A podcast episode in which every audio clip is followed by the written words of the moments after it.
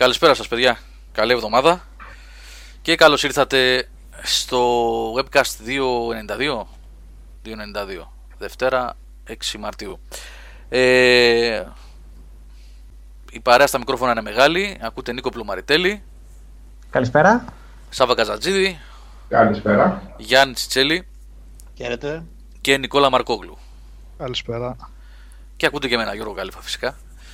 Λοιπόν, ε, έχουμε να τα πούμε δύο εβδομαδούλες λόγω της καθαράς Δευτέρας, οπότε έχουν μαζευτεί διάφορα πράγματα. Είχαμε launch κονσόλας, είχαμε launch παιχνιδιών, είχαμε διάφορα το τελευταίο διάστημα, οπότε πολλά έχουμε να πούμε. Και μ, βέβαια δεν έχω μιλήσει και με τα παιδιά αν έχουμε κάτι άλλο που έχω χάσει εγώ από καιρό να συζητήσουμε, αλλά θα μου τα πούνε στην πορεία. Γιώργο, καταρχάς, γιατί δεν είναι τα webcast ή διορθώνουμε τα vidcast. Κάνε κάτι, γιατί έρχεσαι και με βαράει η τέτοια μου. Το πρόβλημα αυτό που θέλω να τα βλέπω όλα ίδια. Έρχεσαι και με τρελαίνει αυτό. Κάνε το κάπως να, να πλησιάσουν, να φτάσουν στον ίδιο ρυθμό. Α, σα... η διαφορά εννοείς. Πρέπει να μην κάνουμε εκπομπές. Ναι, πρέπει να μην κάνουμε vidcast. Ή να, κάνουμε, ή να κάνουμε διπλές. Διπλές, ναι. ή να κάνουμε διπλές για να προλάβουμε. Πρώτα απ' όλα να πω καλησπέρες στο φίλο μου τον Παναγιώτη, ο Παναγιώτης 23 που είναι στο chat. Με τον Παναγιώτη βρεθήκαμε στο event ε, το Σάββατο στο Κοτσόβολο. Το οποίο εντάξει, δεν ήταν από τα μεγαλύτερα event που έχουμε κάνει. Είχαμε 125 συμμετοχές ε, και δεν ήταν ούτε ο χώρος ε, σωστά φτιαγμένος κτλ. Εγώ δεν έμεινα ευχαριστημένος γενικότερα, αλλά οκ, ε, σε ένα μέχρι ενός βαθμού στηρίχθηκε από την κοινότητα. Όχι όπως θα θέλαμε ίσως, αλλά εντάξει. Ε, πήγε συμπαθητικά. Και εκεί γνώρισα τον Παναγιώτη λοιπόν, καθίσαμε και μιλήσαμε πολύ ώρα, μαζί και με άλλα παιδιά βέβαια. Τρει-τέσσερι φίλους που ήρθαν και κάτσαν εκεί μαζί μου και με τον Άγγελο και τα λέγαμε, μέχρι να ξεκινήσει η παρουσίαση. Ε, γεια σου ρε Παναγιώτη, από τα καμένα βούρλα. Και θα τα πούμε και από κοντά όπως είπαμε. Λοιπόν, και τα υπόλοιπα παιδιά στο chat, Darth Altair, ο Death Racer και όλη η παρέα εδώ μαζεμένη. Ε, λοιπόν παιδιά, πού θέλετε να ξεκινήσουμε; Να ξεκινήσουμε πρώτα να πω δύο πράγματα εγώ και μετά. Ναι. Να βεβαίως, να πεις και τρία. Λοιπόν, πρω- πρω- πρώτα απ' όλα, με κατεβασμένα τα χέρια χθες νικήσαμε. Και δεν πολύ- δηλαδή, ε, εγώ δεν πίστευα ότι το 2017 νίκη άνετη επί του Ολυμπιακού. Ε, γιατί ακούγομαι τόσο πολύ χαλιά. Έχεις ένα έκο, ναι. Από πού το έχω το έχω. Στη 35 είναι να πάει στο καλό. G35 Εγώ βασικά- αποκλείεται να στη 35, δεν τα έχεις ε, ενεργοποιήσει. Στο λέω δηλαδή Ναι. 100%. Περιμένετε ότι να ακούσετε την... Όχι, το G35 είναι φίλε, μικρόφωνο. Και πώς γίνεται να έχεις τέτοιο έκο, δεν τα φοράς κοντά σου, κάτι γίνεται; Να, βλέπεις τα παιδιά λένε να αλλάξεις μικρόφωνο. Κανονικά ρε κάνω αυτό, είναι δυνατόν. Γιατί, Μήπως δεν είναι τα G35. όχι τα G35 είναι. Πάντως πιο πολύ ακούγεσαι να μιλάς από web κάμερα παρά από το G35. Ναι. Ναι, ναι, ναι, έτσι ακούγεται. Λίγο πάω κολλέησε. Ε, είναι, λίγο ε, μπαλάρα, ναι, γι' αυτά, έτσι. επει- έτσι, επειδή έγινε το σκηνικό χτες. Έδιωξε και τον ε, προπονητή του Ολυμπιακού, κατάλαβες, Τώρα πώς, α- τώρα πώς ακούγομαι. τα ίδια. Παιδιά σκατά εννοείς, ε. Εγώ είπα τα ίδια. Έχει κρυφτεί παιδιά, έχει πάει ναι, σε σπηλιά, ναι, ναι. ναι. Βασικά μήπως είναι πάνω στο λευκό τον πρίγο και πανηγυρίζει για το χθεσινό ακόμα. Και έχει έκο από εκεί. Τέλος πάντων, τώρα μάλλον δεν τον ακούμε γιατί κάνει δοκιμές. Ε, μας ακούς εσύ; Όχι, τα υπόλοιπα παιδιά με ακούνε ή έπεσε η εκπομπή; Ε, ναι, όχι. Ναι, Εγώ εδώ Α, είμαστε. εδώ Οκ, είμαστε. ναι, τώρα φτιάχνει το μικρόφωνο. Ναι, ναι, προσπαθεί να το φτιάξει. Οπότε γι' αυτό δεν ακούγεται. Λοιπόν, ε, ωραία. Μέχρι να μιλήσει για τον Μπάουκ, να πιάσουμε τίποτα άλλο να συζητήσουμε μέχρι να επιστρέψει. Να κάνω ένα εμβόλυμο εδώ πέρα που θα ρωτήσω αν είδατε το Mass Effect, το Andromeda το... για τους κόσμους καινούριους και το Open World Exploration. Το είδατε το βιντεάκι το πεντάλεπτο. Ε, εγώ είδα λίγο στιγμές εδώ και εκεί γιατί εντάξει, πλησιάζει Μμ. πολύ η κυκλοφορία του παιχνιδιού. Οπότε θέλω να το δω μια και καλή. Απλά σε αυτά τα μπαμ μπαμ που έκανα τρέχοντά το είδα κάτι όμορφο. Μ' Ναι. άρεσε βασικά αυτό που έχει από τη καμπίνα το σκάφος να, που λέει ότι γίνεται να βλέπεις όπου πηγαίνεις, έτσι. Το πανόραμα, έτσι. Το... Ναι, ναι, ναι. Το οποίο μάλλον θα είναι αρκετά εντυπωσιακό. Το θέμα είναι ότι θα είναι αλήθεια αυτό που πάνε. Γιώργο, πώ σε διέκοψα και έπιασα και. Όχι, ρε, πες, κουβεντιάζω. συνέχισε. Τι λες Α, τώρα. Είναι Α, θα είναι αυτό αλήθεια. που λέει ότι θα έχει 100 κόσμους και ο κάθε κόσμος, όπως έλεγε το βίντεο, Όχι, και αν όχι. κατάλαβα καλά, και αν κατάλαβα καλά, θα έχει δική του ιστορία, θα έχει δικό του mini story μέσα. Οπότε θα- Ε, όχι Αυτό- ακριβώς για ακριβώς. εξερεύνηση. Επειδή το έπιασε αυτό το σημείο, είπε για 100 κόσμος ή πάνω από 100 ή δεν ξέρω εγώ τι. Αλλά είπε a handful, a handful of planets θα μπορείς να τους εξερευνήσεις, ρε παιδί μου. Α, το είπε διαχώρισε. handful, έτσι. Το διαχώρισε. Εντάξει, ωραία. Δεν κατάλαβα Εντάξει, εγώ. θα ήταν ωραίο να είχαμε 100, Ναι. αλλά κάπου μάλλον δεν είναι και εφικτό. Για φαντάζομαι να έτσι. έχει και 100 σαμπ ιστορίε, έτσι θα ήταν λίγο ακραίο. Αλλά έτσι όπως άνοιξε εκεί ο χάρτης ο τεράστιος, ξέρεις και είδα όλα αυτά τα εικονίδια, κάτι μου έκανε. Εικονίδια που, όχι αποστολές, δείχνανε τους πλανήτες, ηλιακά συστήματα που μπορείς να πας έτσι. Ναι. Σου ανοίγει την όρεξη για εξερεύνηση. Και Ήταν ελπίζω να, το πολλά. έχουν πετύχει, να την έχουν πετύχει αυτή την αίσθηση ότι. Ε, σου δίνει αυτή την αίσθηση ότι πηγαίνεις σε αχαρτογράφητου κόσμους, σε εξωτικούς κόσμους και αυτά. Και το Ναι. animation φάνηκε πολύ smooth πάντως έτσι από τις μάχες που έδειξε. Α, αυτό δεν το είδα πολύ. Ναι. Α, ε, εντάξει, όσο μισό λεπτό εκεί πέρα από τον έθνο να πολεμάει. Εντάξει, έχουμε μπει πια, φτάνουν οι μέρες. Έτσι είμαστε. Εγώ μπαίνω ήδη σε mode. Ε, την επόμενη εβδομάδα θα είμαι σε Mass Effect mode. Δεν... Ε, 15 μέρες μείνανε. 15 μέρες, ναι. Ε, 70 ευρώ βέβαια pre-order, έτσι είναι ακριβούτσικο σχετικά. Ναι. Και ακριβούτσικο, εντάξει, τόσο κάνουν τη CA τα παιχνίδια, αλλά Βασικά δεν κάνουν τη CA τα παιχνίδια μόνο. Γιατί εγώ έχω φρικάρει λιγάκι γιατί έριξα μια ματιά στις τιμές στο κατάστημα που κάναμε το event. Και τώρα πριν από λίγο έριξα και μια ματιά στις τιμές στο eShop της Nintendo που σετάρισα το Switch. Ε, τα 69,99 πλέον είναι για τα πολύ μεγάλα παιχνίδια. Είναι η fixed τιμή έτσι. Δηλαδή 69,99 το Zelda, 69,99 το Horizon Zero Dawn και δώσε. 70 πλέον. Ε,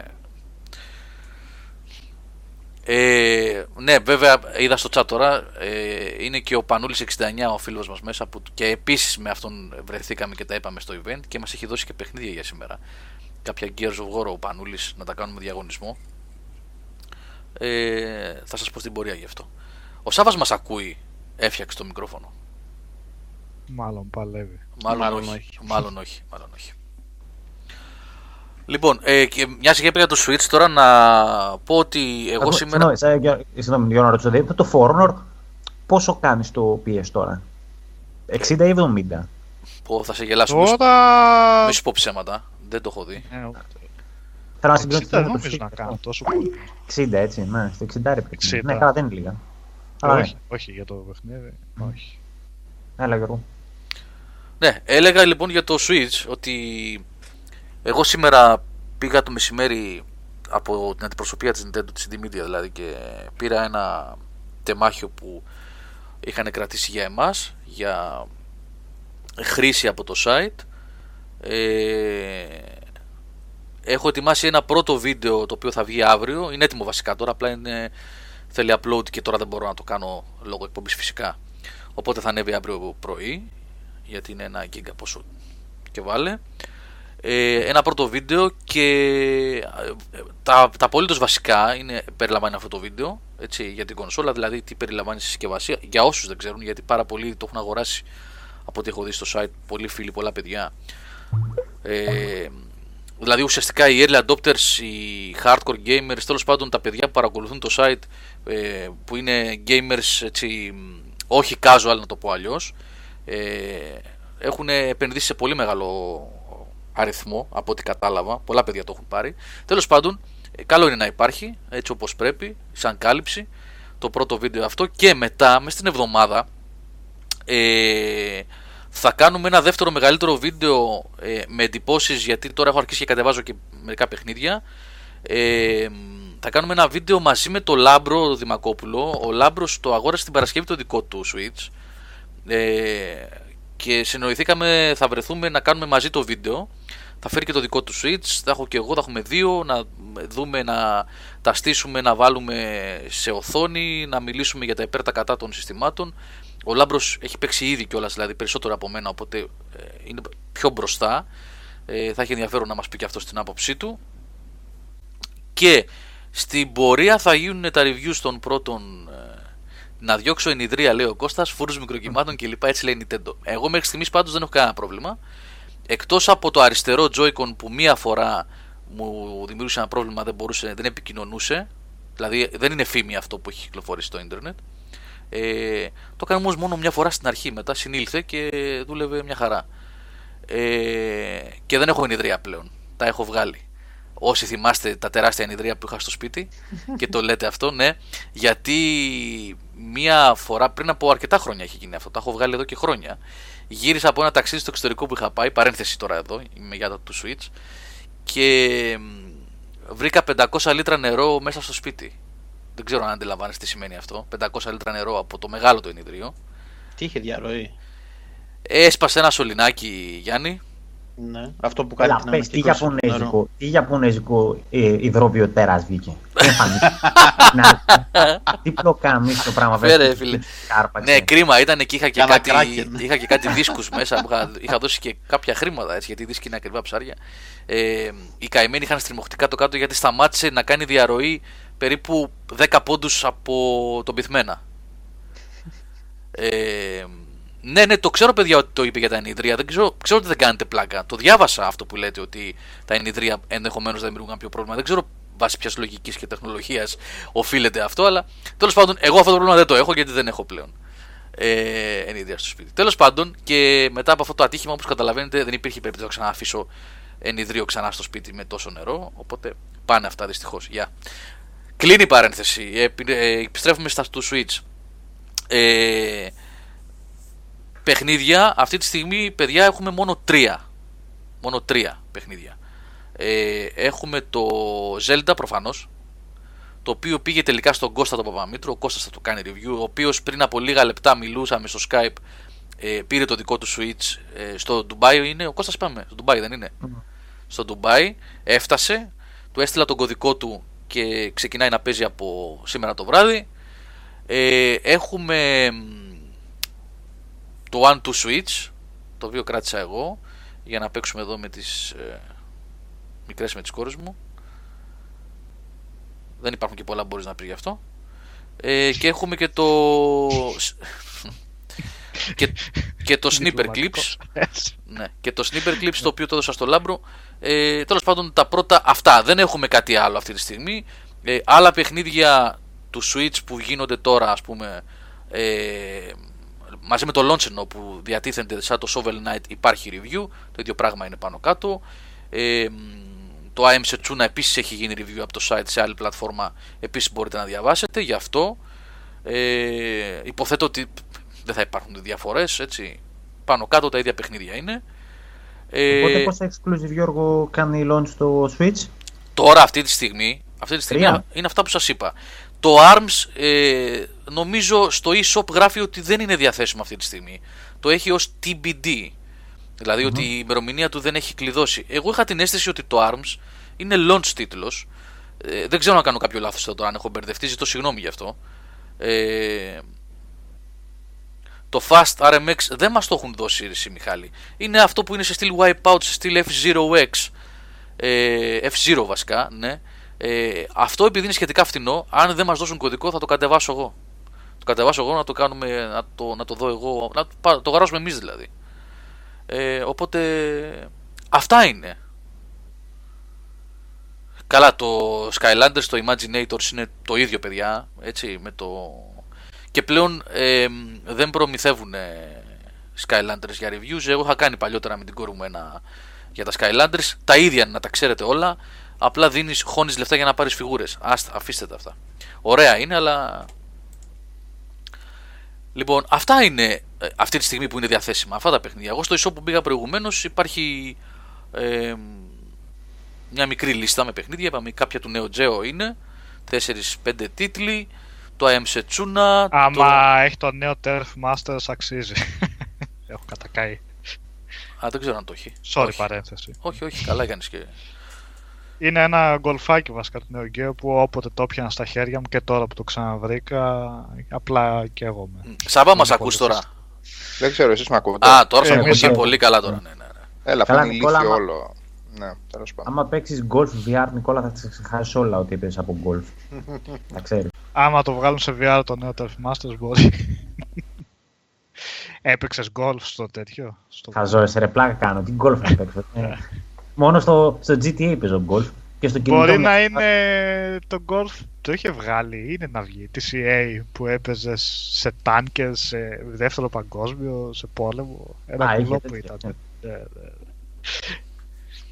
Το Gulf War, όχι. Πού είπες, το Β' Παγκόσμιο, ποιον είπες; Όχι, τυχαία είπα περιπτώσεις. Ε, ναι, Γιώργο, τι έλεγες, sorry. Όχι, τίποτα. Παρένθεση Αυτά, αυτό. αυτά για την ώρα. Δεν υπάρχει κάτι άλλο να πω. Ε, η εμπειρία μου με την κονσόλα είναι, είπαμε, αυτή τη μία ώρα που ήταν την προηγούμενη Πέμπτη. Ε, και σήμερα άλλες 2-3 ώρες που έχω ασχοληθεί για το σετάρισμα, το βίντεο που έφτιαξα και λίγο που έπαιξα το One to Switch. Το οποίο, παιδιά, ε, και ζητώ συγγνώμη που θα πω τη γνώμη μου, αλλά νομίζω ότι είναι πολύ κακή στιγμή για την Nintendo.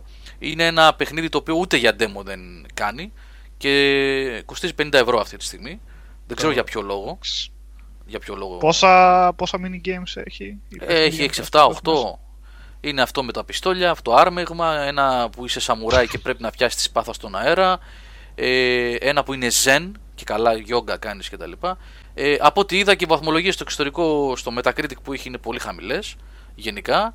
Ε, θα έπρεπε να δίνεται αυτό ως, ε, ως το νέο Wii Sports να το πω έτσι, μαζί με την κονσόλα, ε, ως ε, ως showcase που λένε, ως βιτρίνα, τι ακριβώς κάνει δηλαδή η κονσόλα, γιατί ουσ- επί της ουσίας διαφημίζει την τεχνολογία των Joy-Con controllers, έτσι, αυτό το παιχνιδάκι, mini games είναι, ε, στα οποία δεν χρειάζεσαι καν να κοιτάς και την οθόνη για να παίζεις, κοιτάει ο ένας τον άλλον.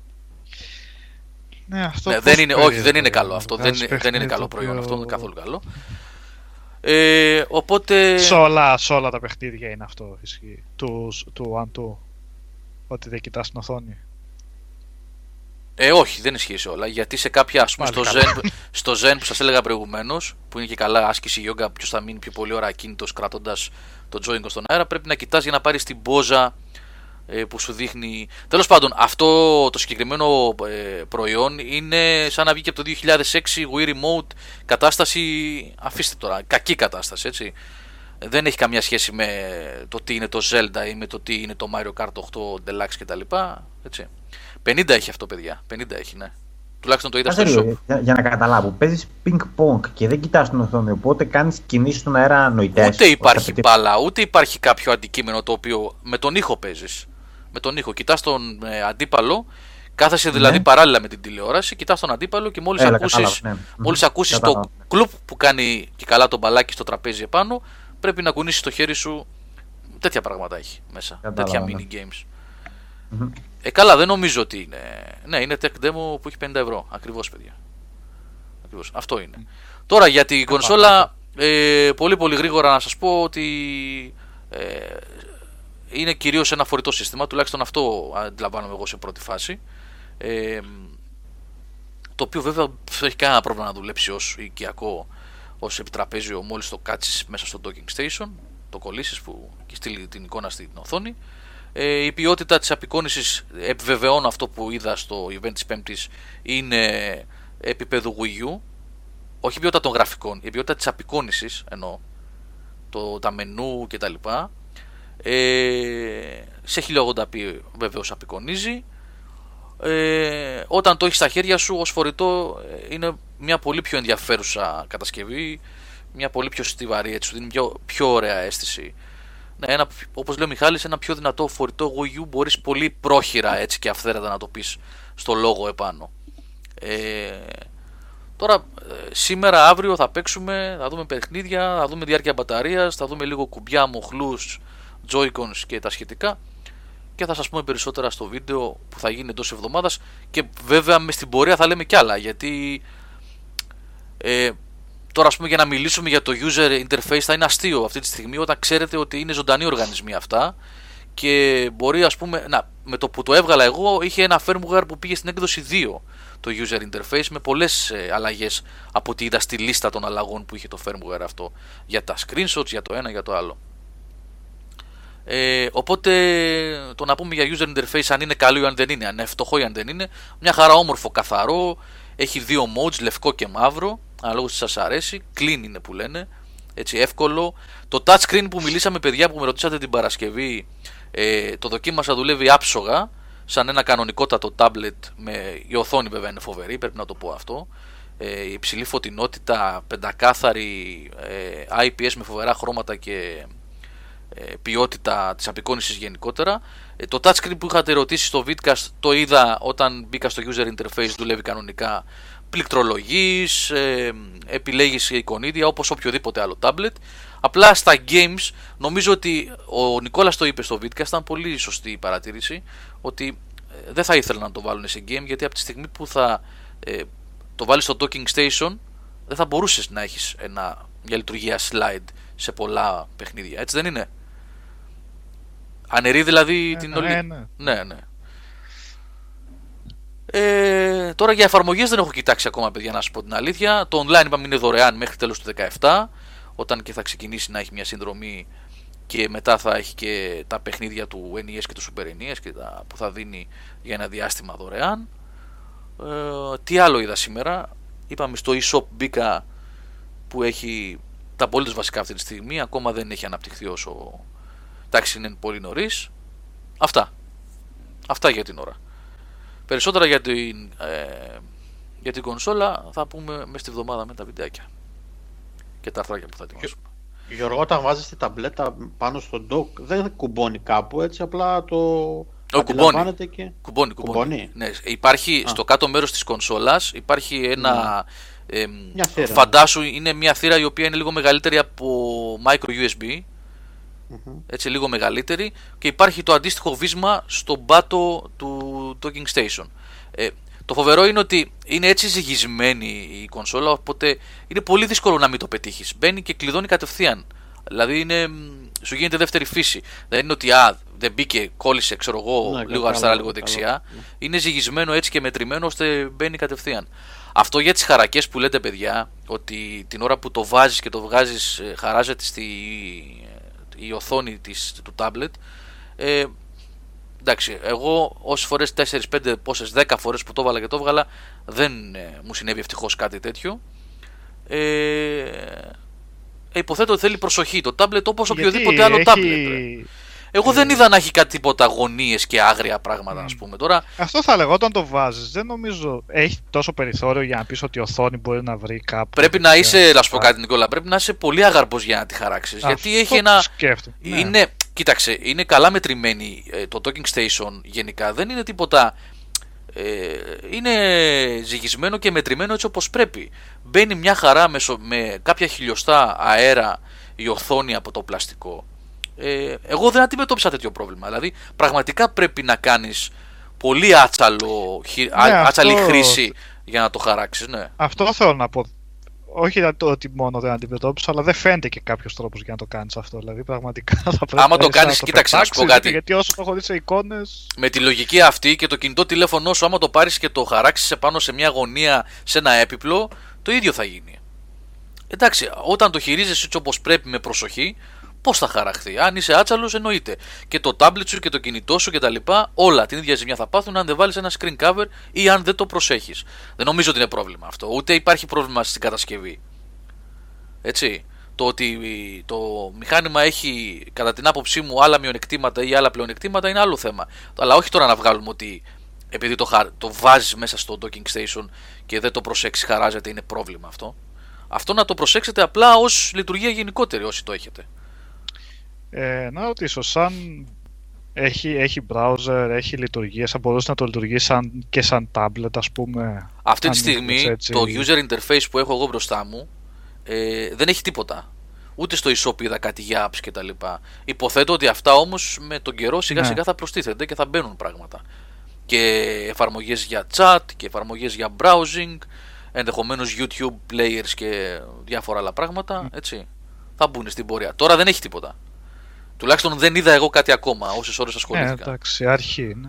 Μπορεί. Αυτά για την ώρα, παιδιά. Περισσότερα θα πούμε, είπαμε, μέσα στη βδομάδα. Ε, Σάβα, κάτι για πάω και λέγες πριν. Όχι μωρέ, εντάξει. Για Γιώργο, πρόλογο να- πήγαμε, αλλά μου τη χάλασε το, το Κάτι μικρόφωνο. τελευταίο να ρωτήσω. Το λειτουργικό θυμίζει καθόλου Android στο... Α, όχι, όχι. Wii U Όχι. είναι σε πιο, πιο όμορφη, πιο λιτή. Τα παραθυράκια. Ναι, παραθυράκια. Ε, σε μία ευθεία όμως. Είναι πιο ωραίο από το Wii U και πιο καθαρό. Όταν λέω πιο καθαρό καταλαβαίνετε, είναι πιο λιτό, πιο minimal. Ε, δεν, έχει, δεν έχει πολλή πληροφορία στην οθόνη επάνω. Ούτε σαν του DS ή του 3DS που είχε πάρα πολλά πράγματα με τα κουτάκια κτλ. Είναι πιο λιτό ε, εύκολο στην πλοήγηση, ε, οι βασικές λειτουργίες για e-shop, για settings κτλ. Λίγο πολύ είναι ίδιες με το Wii U, δηλαδή υπάρχουν τα εικονίδια στο κάτω μέρος της οθόνης, πατάς και μεταφέρεις σε...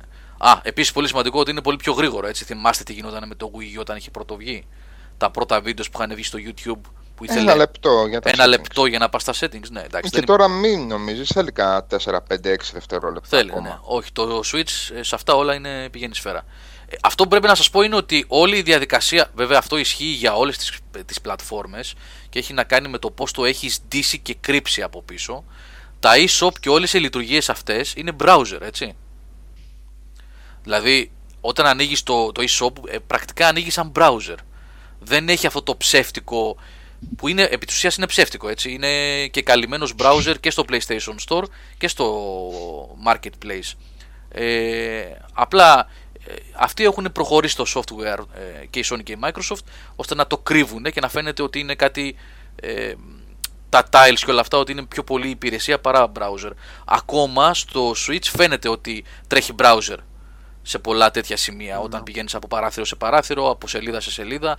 Ή μια άλλη υπηρεσία που έχει που είναι τα news που έχει πάρα πολύ ωραία ε, user, ε, συγγνώμη, ε, videos για να σε βοηθήσει για το user interface, για να προσέξεις την κονσόλα σου κτλ. Παρένθεση εδώ να πω ότι είδα μια σημαντική αλλαγή στο ύφος. Ε, πώς να το πω τώρα αυτό, στο ύφος του τρόπου που επικοινωνεί η Nintendo με τον ε, κάτοχο του συστήματος δεν έχει αυτό το πολύ παιδικό υφάκι, είναι λίγο πιο πιο μοντέρνο, πιο εφηβικό, πιο casual. Μιλάει, ας πούμε, και καλά. Ει μεγάλε, πρόσεχε να μην σου σπάσει, ξέρω εγώ, το πορτάκι από πίσω όταν θα πας να βάλεις. Ε, το πορτάκι εννοώ εκείνο εκεί το, το ποδαράκι. Το ποδαράκι που, το, α, που ανοίγει για να στήσεις το tablet σε table. Σαν κορνίζα. να σε Ναι, ναι, κορνίζα. ναι. ναι. Ε, γενικά έχουν ένα τρόπο επικοινωνίας που μου κάνει λίγο πιο, σε πιο cool, σε πιο teenage, σε πιο μεγαλιστικό παρά στο πιο παιδικό που ήταν παλιότερα. Ε, και είναι μια ενδιαφέρουσα προσέγγιση αυτή από την Nintendo. Ε, παρόλα αυτά βέβαια έχει πάρα πολύ πληροφορία μέσα για τους γονείς για προστασία παιδιών. Εντάξει, Nintendo ξέρετε τώρα έτσι. Το προφίλ της το προσέχει πάρα πολύ. Για παιχνίδια, να φτιάξεις δεύτερο account παιδικό με κωδικούς και τα λοιπά, να κλειδώνει και τέτοια πράγματα. Αυτά Από άποψη ποιότητα κατασκευής είναι στιβαρής. Το tablet είναι πάρα πολύ ωραίο, παιδιά. είναι ένα πάρα πολύ. Δηλαδή, σαν ποιότητα κατασκευής το tablet, εκτός από το πλαστικό το ποδαράκι που λέγαμε προηγουμένως, το οποίο είναι εντελώς Ναι. ψεύτικο και αυτό το είδα και στο ίντερνετ εγώ στο, στο YouTube το Σαββατοκύριακο και το διαπίστωσα σήμερα. Ε, και δεν στέκεται καλά, δηλαδή είναι πολύ μαλακό. Ε, και αν πώς να σας το πω, σαν να- επειδή είναι σε μία πλευρά, στη μία πλευρά στη δεξιά, δεν είναι στο κέντρο, είναι σαν να είναι μονόπατα να στέκεται ε, η κονσόλα ώρες ώρες. Άμα την κάνεις λίγο με το δάχτυλο νομίζω ότι θα πέσει. Ε, αλλά το tablet σαν κατασκευή έχει βάρος, είναι στιβαρό, ούτε να τρίζουν πλαστικά, ούτε... Ε, μ, τι να σας πω τώρα, είναι σαν ένα καλό tablet, όχι ξέρω εγώ πώς τα λένε αυτά τα e-star, πώς τα λένε, των 50 ευρώ, των 60, δεν είναι σε καμία περίπτωση. Έτσι είναι μια ωραία καλή κατασκευή στιβαρή. Cartridge, παιδιά, για να σου πω την αλήθεια, δεν έχω. Δεν έχουμε. Ναι. Αυτό είναι αλήθεια τελικά. Ισχύει ότι βουτάνε Τι το τα. δοκίμασες. Όχι. Ε, το επιβεβαιώνω γιατί ε, επιβεβαιώθηκε από την Nintendo βασικά. Ότι όντως βουτάνε σε κάποιο χημικό τα cartridges, τα αυτοκόλλητα μάλλον το cartridges νομίζω είναι. Ε, που του αποδίδει Νο- μια. Νομίζω είναι στο πλαστικό που αποτελεί το πλαστικό; cartridge. Ναι, τέλος πάντων, του αποδίδει μια πολύ δυσάρεστη γεύση για να μην το καταπίνουν παιδιά και κατοικίδια. Να μην τα τρώνε, επειδή είναι πολύ μικρά. Αλλά δεν μπορώ να το βεβαιώσω από. Ε, πώς το λένε, από εμπειρία δική μου, γιατί δεν έχουμε cartridges. Τα παιχνίδια που μας ήρθαν για τα reviews είναι κωδικοί, που κατεβαίνουν από το eShop. Οπότε δεν μπορώ να σας πω αν... Πάντως είδα πολλούς YouTubers που το Σαββατοκύριακο που το βάλανε, ναι, τα δαγκώνανε και τα Μπορεί- φτύνανε μετά. Μπορεί να κάνει καλό τσάι αυτό όμως, αν το βάλεις. Ω, πικρό λένε ότι είναι. Ε, μερικά καλά τσάι είναι και λίγο. Α, δεν είναι στο αυτοκόλλητο, λένε τα παιδιά. Α, λέει ο Ντάρθ εδώ πέρα, λέει δεν είναι στο αυτοκόλλητο, είναι στο πλαστικό, στο πλάι. Το δοκίμασα, λέει και εγώ και αυτό το πράγμα ήταν αισχρό. Οκ. Λοιπόν, ναι, είναι έξυπνο για τα πιτσιρίκια. Για να έχεις μικρά παιδιά, είπαμε το προφίλ, ε, το προφίλ της ως οικογενειακή εταιρεία Nintendo το προσέχει, παιδιά. Πολύ σημαντικό αυτό. Ναι. Όχι, δεν έχει ξαναγίνει κάτι αντίστοιχο. Δεν έχει ξαναγίνει. Αυτό όντως είναι. Βέβαια, ποιος άλλος. Η Nintendo έβγαζε. Ε, δεν είναι μια SD κάρτα που τη βάζεις μέσα στο tablet σου ή στο κινητό σου και την ξεχνάς. Είναι cartridges τα οποία μπαίνουν και βγαίνουν συνέχεια. Ποιος άλλος έχει cartridges που έχουν έντονη χρήση καθημερινή, βάλε βγάλε ή μπορεί να είναι πεταμένα 3-4 επάνω σε ένα τραπέζι σαλονιού. Η Nintendo. Οπότε ε, δεν είναι καθόλου τυχαίο που η ίδια βρήκε αυτή την, την πατέντα. Παιδιά, έχετε κάτι άλλο που θέλει να ρωτήσετε και που ίσως μπορώ να απαντήσω, γιατί είπαμε είναι πάλι πάρα πολύ νωρίς, έτσι. Ε, δεν νομίζω να χρειάζεται να αναφέρουμε. Ε, ναι. Θα τη δούμε την κονσόλα περισσότερο, οπότε... Το, το καλό είναι για μας, ε, αυτό είναι εντελώς άσχετο, ότι για μας εδώ ως ομάδα, ότι είναι πολύ εύκολο, επειδή είναι πολύ μικρό σε μέγεθος, είναι πάρα πολύ μικρό παιδιά, έτσι, οι φωτογραφίες ε, αδικούν αυτό το που βλέπετε, είναι πάρα πολύ μικρό σε μέγεθος, ε, και το docking station και το tablet, ε, είναι εύκολο να το κάνουμε βόλτα, οπότε κάποια στιγμή μόλις τελειώσουμε με τις παρουσιάσεις αυτές τις πρώτες εντυπώσεις και τα λοιπά, τα βιντεάκια, θα το κάνουμε μερικές βόλτες σε 2-3 παιδιά, έτσι να κάνει το γύρο της Ελλάδας, να το δουν και να κάνουμε κάποια στιγμή εκπομπή αφού το έχουν πιάσει όλοι και έχουν παίξει να μοιραστούμε εδώ εντυπώσεις όλοι μαζί. Αυτά για το Εμένα Switch. κατά τις 23 να το στείλεις. 23 Μαρτίου που βγαίνει το Mass Effect, ε. Για διάρκεια μπαταρίας που ρωτάνε εδώ τα παιδιά, Γιώργο. Η μπαταρία, παιδιά, ε, ισχύει, ισχύει αυτό που λένε για 3 ώρες, 3 και κάτι σε απλό gaming ε, και περίπου λιγότερο. Μάλλον δεν μπορώ να επιβεβαιώσω για το λιγότερο για AAA παιχνίδια τύπου Zelda, γιατί δεν το έχω το Zelda. Αλλά για 3 ώρες και κάτι, ναι, τόσο περίπου ε, κρατάει, συνεχόμενης χρήσης. Ε, μιλάμε πάντα για το tablet mode, έτσι, γιατί όταν είναι στο docking station παίρνει ρεύμα, προφανώς. Έτσι, απλά να τα λέμε για να μην παρεξηγούμαστε.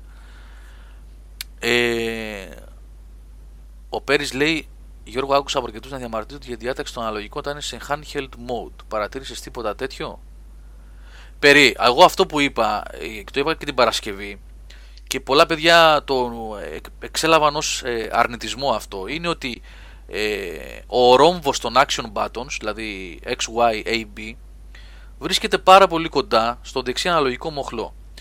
Όταν πατάς το B button, το οποίο είναι στο κάτω, στην η κάτω γωνία του ρόμβου των action buttons, ο αντίχειρά σου βρίσκει μονίμως επάνω στον δεξί αναλογικό μοχλό. Κάτι παρόμοιο συνέβαινε και στο PSV, το οποίο δεν είναι καλό. Όπως και αν το δεις, από όποια πλευρά και αν το δεις, είτε αγαπάς είτε δεν αγαπάς την Nintendo. Όπως δεν ήταν καλό στο Β, έτσι δεν είναι καλό και εδώ. Εγώ είμαι της άποψης ότι πρέπει οπωσδήποτε όποιος είναι hardcore gamer, αυτή είναι η δική μου η άποψη, δεν σημαίνει ότι είναι ιερό Ευαγγέλιο και οτιδήποτε άλλο. Εσείς κάποιοι άλλοι μπορείτε να παίζετε μια χαρά με τα Joy-Cons. Και καλά κάνατε, μπράβο ρε παιδιά. Εγώ είμαι της άποψης ότι πρέπει να πάρετε Pro Controller. Το Pro Controller είναι μια ωραία κατασκευή ε, που θυμίζει ε, ε, 360 και One Controller με πολύ ωραία διάταξη και με πολύ καλή εργονομία και από ό,τι λέγεται με καταπληκτική μπαταρία που φτάνει τις 40 ώρες σε διάρκεια που δεν υπάρχει τέτοια μπαταρία σε άλλο controller αυτή τη στιγμή first party. Έτσι. Ε, για να παίζετε άνετα. Γιατί εμένα τα Joy-Cons δεν μου κάτσανε πολύ καλά. Να μην το πω. Δεν μου κάτσανε καλά ρε παιδιά τα Joy-Cons. Δεν έβγαλα την κονσόλα άχρηστη. Τα Joy-Cons όμως δεν τα βρίσκω ε, controllers που με εξυπηρετούν εμένα. Άλλοι έχουν γράψει ήδη ότι παίζουν με τα Joy-Cons και παίζουν τζάμι καρφί χωρίς κανένα πρόβλημα. Ναι, οκ, okay, εντάξει έχει να κάνει με τον άνθρωπο, με τα χέρια του, με τον πώς το βολεύει κτλ. Ε, εμένα και οι διαδρομές των αναλογικών μοχλών, η διαδρομή των αναλογικών είναι μικροσκοπική ρε παιδιά στα Joy-Cons. Προφανώς κάτι άλλο έχει στο μυαλό της Nintendo.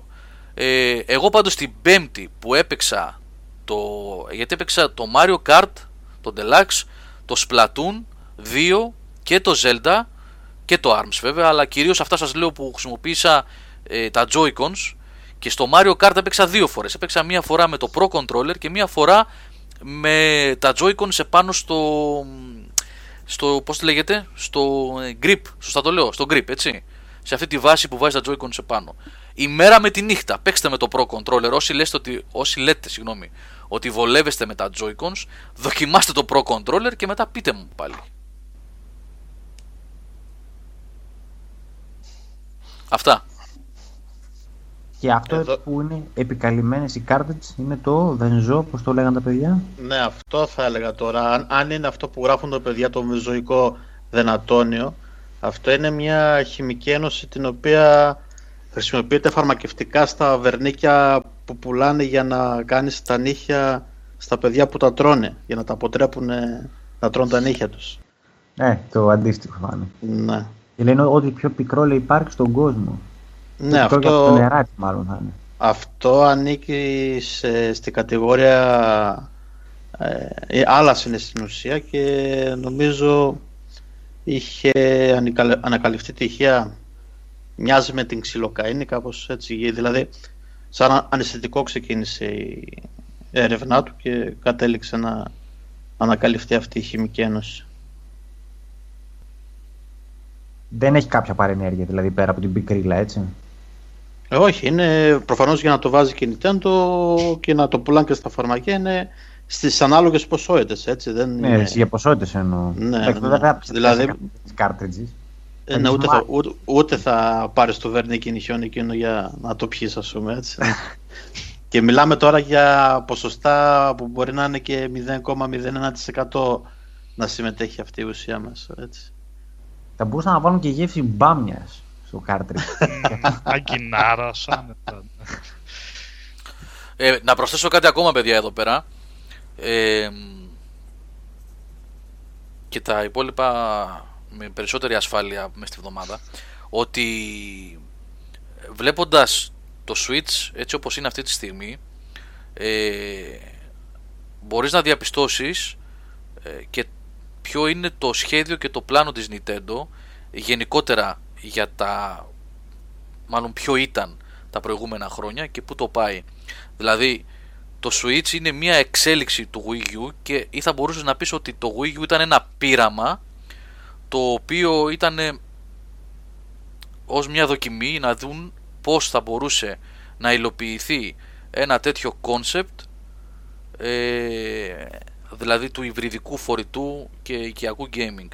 Κάνανε δηλαδή μια δοκιμή με το Wii U, ήταν μια μεταβατική περίοδος, μια μεταβατική φάση για την Nintendo το Wii U τελικά, έτσι όπως έτσι το βλέπω εγώ ε, το πλάνο τους, έτσι όπως το βλέπω τώρα με το Switch που ήρθε στην αγορά ότι ήταν μια κονσόλα δοκιμαστική για να δουν πώς θα μπορούσαν να υλοποιήσουν όλο αυτό το πράγμα που είχαν στο μυαλό τους. Γιατί το Switch δεν το υλοποίησαν σαν σχέδιο τα τελευταία 4-5 χρόνια.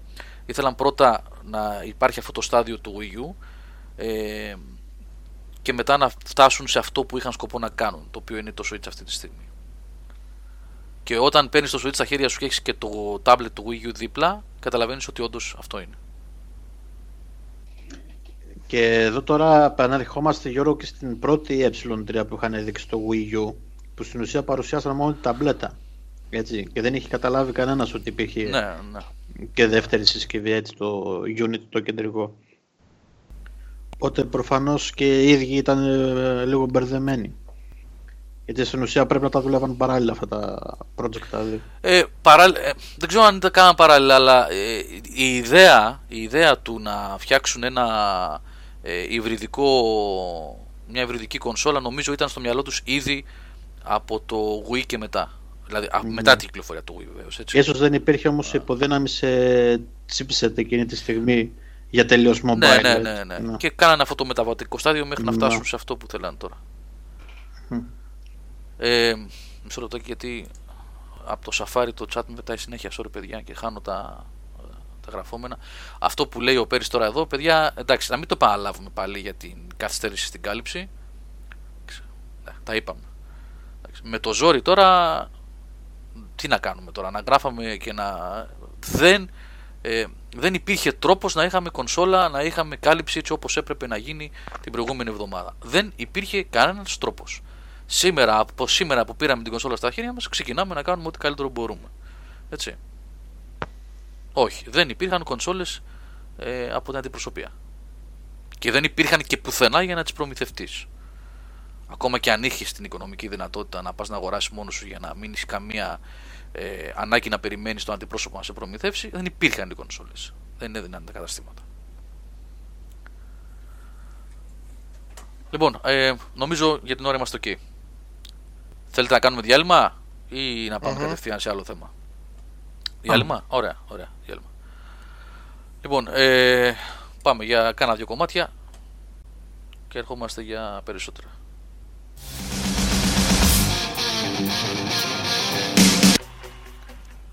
Αυτό το τελευταίο θα το ακούσετε μετά.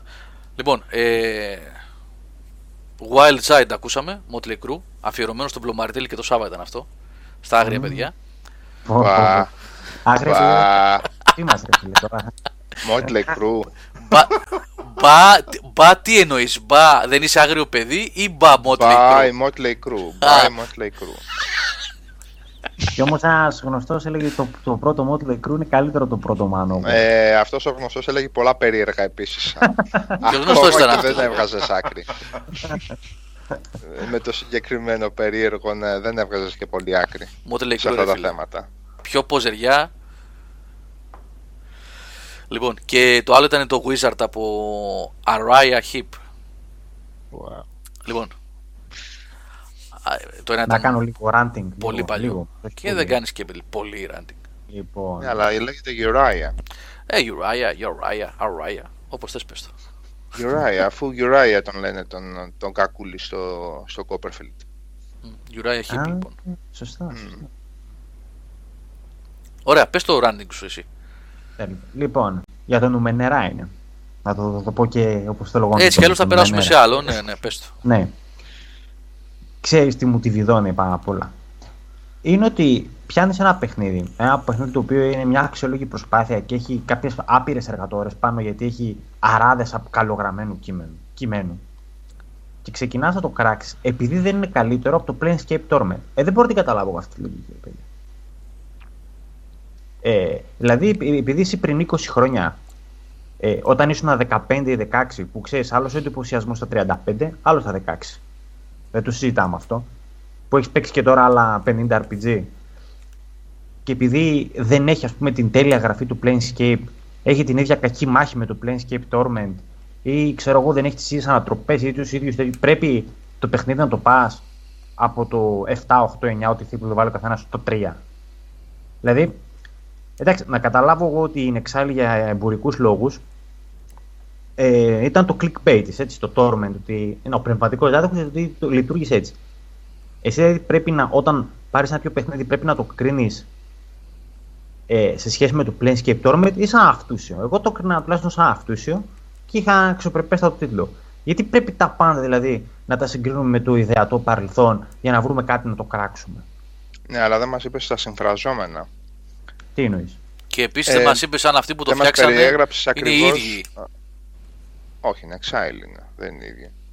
Ε, Η Inxile είναι άλλη ομάδα, αλλά αν υπάρχουν πρόσωπα που ήταν στην ανάπτυξη του πρώτου παιχνιδιού, γιατί παίζει ρόλο και αυτό. Ε, σε- Κάποιοι θα είναι, αλλά δεν νομίζω. Δεν να παιδί είναι μου, να της σου πω ομάδας. κάτι. Δεν είναι κάποια Όχι. συνέχεια της ιστορίας. Τα Είναι άλλο set. συμφραζόμενα- Ναι, Είναι τα άλλο συμφραζόμενα, ρε Νίκο, που σου λέω είναι τώρα ότι. Ε, επικ- ποια, δηλαδή, ποια κατάσταση επικρατεί ώστε εσύ να αντιτείνεις την, την άλλη αυτή τη δική σου άποψη. Δηλαδή, τι, ότι, Ότι, ότι έχεις βγήκανε ένα αξιοπρεπέ. Ναι, πολλά πες. user reviews στο Steam, τι, τι συμβαίνει δηλαδή και ε, από πού Ε, το έφαγε το κράξιμο; την Αυτό, αυτό δεν υπερβολή. καταλαβαίνω. την, υ- την υπερβολή. Την υπερβολή, ότι δηλαδή επειδή από user reviews περισσότερα, τα περισσότερα reviews από, από τον τύπο ρε παιδί μου ήταν καλά. Ω, Ήταν πάνω από 80, ξέρω εγώ, 80-85.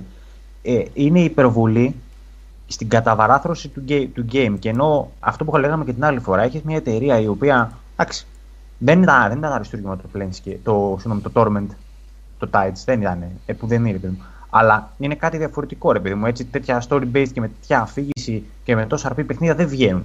Και τόσο μεράκι και τόσο κόπο, έτσι, γιατί όπως είπα, έχει πολύ και καλό κείμενο. Και καλή αφήγηση. Ε, δεν γίνεται επειδή εσύ έχεις το ιδιαίτερο στο μυαλό σου να, να το, να το, να το πετάς ένα τρία. Το παιχνίδι δεν είναι για τρία. Κατάλαβες; Ναι, είδες πολλά τέτοια, δηλαδή αυτό θέλω να Ε, είδα πω. πολλά Αυτό- τέτοια, ναι. Εντάξει, Τώρα μιλάς για user reviews, Νίκο. Για χρήστες δηλαδή που είναι... ρε παιδί μου, για χρήστες, ας πούμε και για χρήστες. Γιατί, γιατί όπως έχω πει, εγώ διαβάζω πάρα πολύ για τα παιχνίδια που παίζω και θα κάνω review. Τι θέλω να παίρνω την περιοχή. Κακό χούι. Ε; Κακό χούι. Στο έχω Κακό ξαναπεί. χούι είναι αυτό. Ξέρω ότι είναι κακό χούι, αλλά. Σου βγαίνει και μια. Επειδή μάλλον έχουμε γίνει πολύ, πολύ ελιτιστές στην αντιμετώπιση των παιχνιδιών, έτσι. Πολλοί κόσμος έχει γίνει ότι εντάξει, έλα μωρέ, και τι πειράζει, ξέρω εγώ, που έχει κάποια από τα πιο καλογραμμένα quest που υπάρχουν τα τελευταία χρόνια. Δεν είναι σαν το Planescape Torment. Τρία. Δύο. Ένα, ξέρω εγώ. Το θέμα είναι μπαίνεις και στην παγίδα του ρομαντισμού ορισμένε φορέ. Εξειδανικεύει ένα παιχνίδι που έχεις παίξει πριν τόσα χρόνια και ξεχνάς προβλήματα που μπορεί να είχε.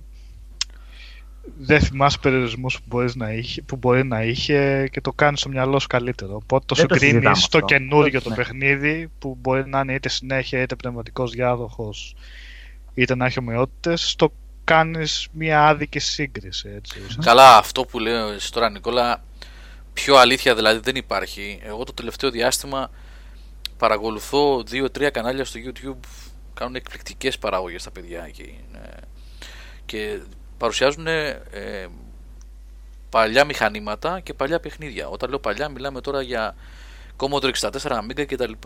Και ήθελα έτσι να θυμηθώ γιατί είχε πάρα πολλά reviews από παιχνίδια, reviews τέλος πάντων, παρουσιάσεις παιχνιδιών που είχα και εγώ παλιά και έπαιζα στον Commodore 64 και στην Amiga 500 και έκασα να τα δω αυτά τα βίντεος. Ε, εκτός το ότι η δουλειά που κάνουν είναι καταπληκτική, δηλαδή σαν ντοκιμαντέρ σχεδόν. Ε, είναι φοβερό δηλαδή πραγματικά.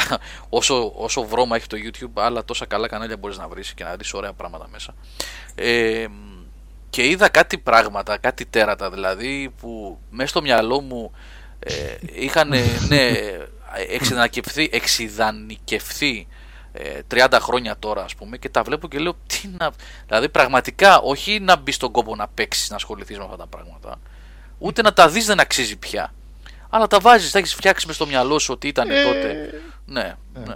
ή μπορεί να είχαν ιστορική αξία. Δηλαδή, μπορείς παράλληλα να κάνεις σκέψη εκείνη την εποχή τι μπορεί να προσφέραν. Αλλά πλέον έχουν ξεπεραστεί. Σαν παράδειγμα, για μένα, ας πούμε, ήταν το Resident Evil το 2 όταν ξανά είδα. Όταν το είχα δει στο καιρό, όταν είχα βγει, είχα τυφλωθεί από τα γραφικά. Μου φαινόταν, ε, έλεγα, δεν, δεν γίνεται να παίζει αυτό το πράγμα στο PlayStation. Αριστούργημα, Ένα πίσ- ναι. ναι, κανονικά.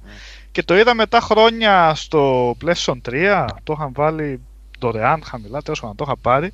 Και το βάζω και ξανατυφλώθηκα από τα pixel. Δηλαδή έβλεπα ένα συνοθήλευμα των, Chris, των ε, Λεών από pixels. Και έλεγα είναι δυνατόν να το βλέπα Για- τότε και να μου φαινόταν ε, ένα επικό πράγμα. Και μετά εγώ δεν μπορούσα να το παίξω. Όχι τα γραφικά που δεν μπορούσα να τα, κατα... τα διακρίνεις καλά-καλά. Όχι που σε κάθε δωμάτιο 5x5 έπρεπε να δεις άλλο loading για να πας στο καινούριο χώρο.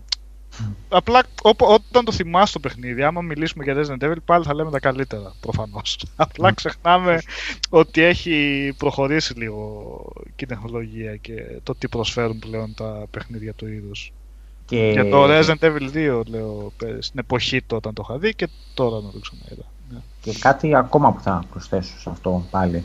Γιατί έφαγε bashing το παιχνίδι επειδή η Exile ήθελε, έβαλε κάποιους stretch goals. Έτσι, όταν κάνεις μια campaign στο Kickstarter ξεκινάς, καθώς πιάνεις το πρώτο ποσό, μετά βα- μπαίνουν από πάνω κάποιοι έξτρα στόχοι, τους οποίους υποτίθεται τους υπόσχεται η εταιρεία. Για παράδειγμα, ότι θα έχει και crafting system. Λοιπόν, Κάποιοι έχουν, μάλλον πολλοί, έχουμε παρεξηγήσει το τι σημαίνει το Kickstarter, το Kickstarting. Όπως σε όλες οι επιχειρήσεις, ε, σε όλες μάλλον τις, α, τις επενδύσεις, έτσι είναι και εκεί πέρα.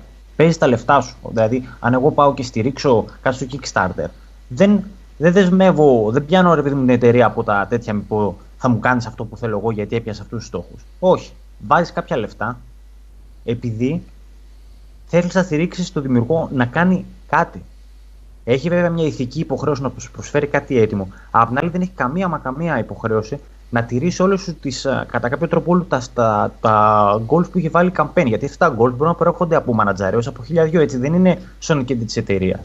Είναι, κατά κάποιο τρόπο είναι κάτι αναγκαστικό που πρέπει να κάνουν εκεί πέρα οι δημιουργοί. Οπότε, Ε, σε αυτό δεν μπορώ να, συμφωνώ, να πω ότι συμφωνώ ακριβώς. Όχι βέβαια να την μηδενεί στην εταιρεία. Αλλά σκέψω ότι αυτά μπαίνουν και σαν διαφημιστικά στη σελίδα στο Kickstarter έτσι, για να οθήσουν τον κόσμο. Οπότε, ε, άμα ειδικά βάλεις λεφτά, έχεις μια κάπως μα, απέτηση. αν, αν γυρίσει η εταιρεία και σου πει, εγώ με καλή πίστη θα το, εντο- θα το αντιμετωπίσω αυτό. Ότι ρε παιδιά, αυτό το πράγμα που υποσχεθήκαμε δεν μας βγήκε καλά στο παιχνίδι. Γι' αυτό δεν το βάλαμε. Τι θα πεις, Γιατί δεν το βάλατε με το ζόρι. Κατάλαβες.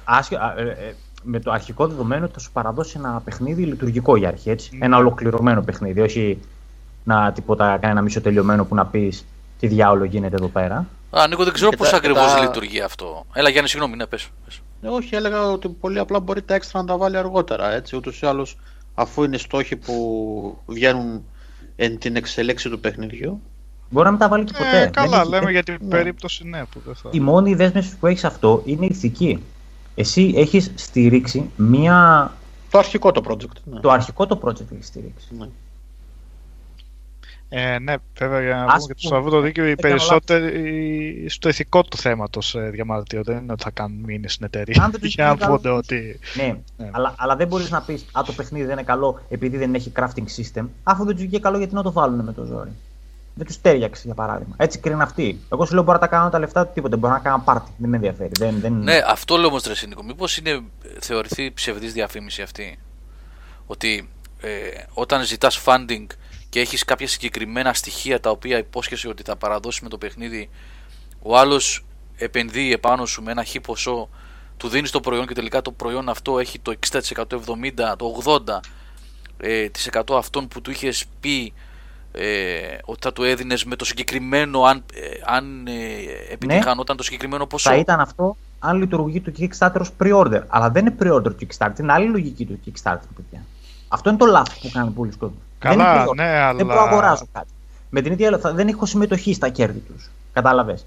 Δεν έχω συμμετοχή στη ζημίωση μετά. Δεν πληρώσω κάτι εγώ. Είναι ότι βάζω κάπου τα λεφτά μου με την ευχή να. Κατάλαβες.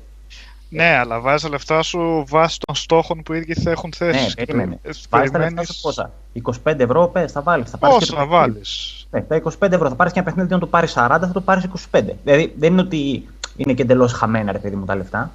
Αν, αν, σου λέω, πάντα με αρχική προπόθεση το παιχνίδι να βγει, να βγει λειτουργικό και ολοκληρωμένο. Αν δεν βγει έτσι, είναι άλλη κουβέντα. Ναι, τώρα ε, είναι λίγο γενικό αυτό. Θέλω να πω ότι κάθε, παι- κάθε παιχνίδι είναι διαφορετική περίπτωση ίσως. Τώρα με το Νουμενέρα, ας πούμε, δεν έχω παίξει. Εντάξει.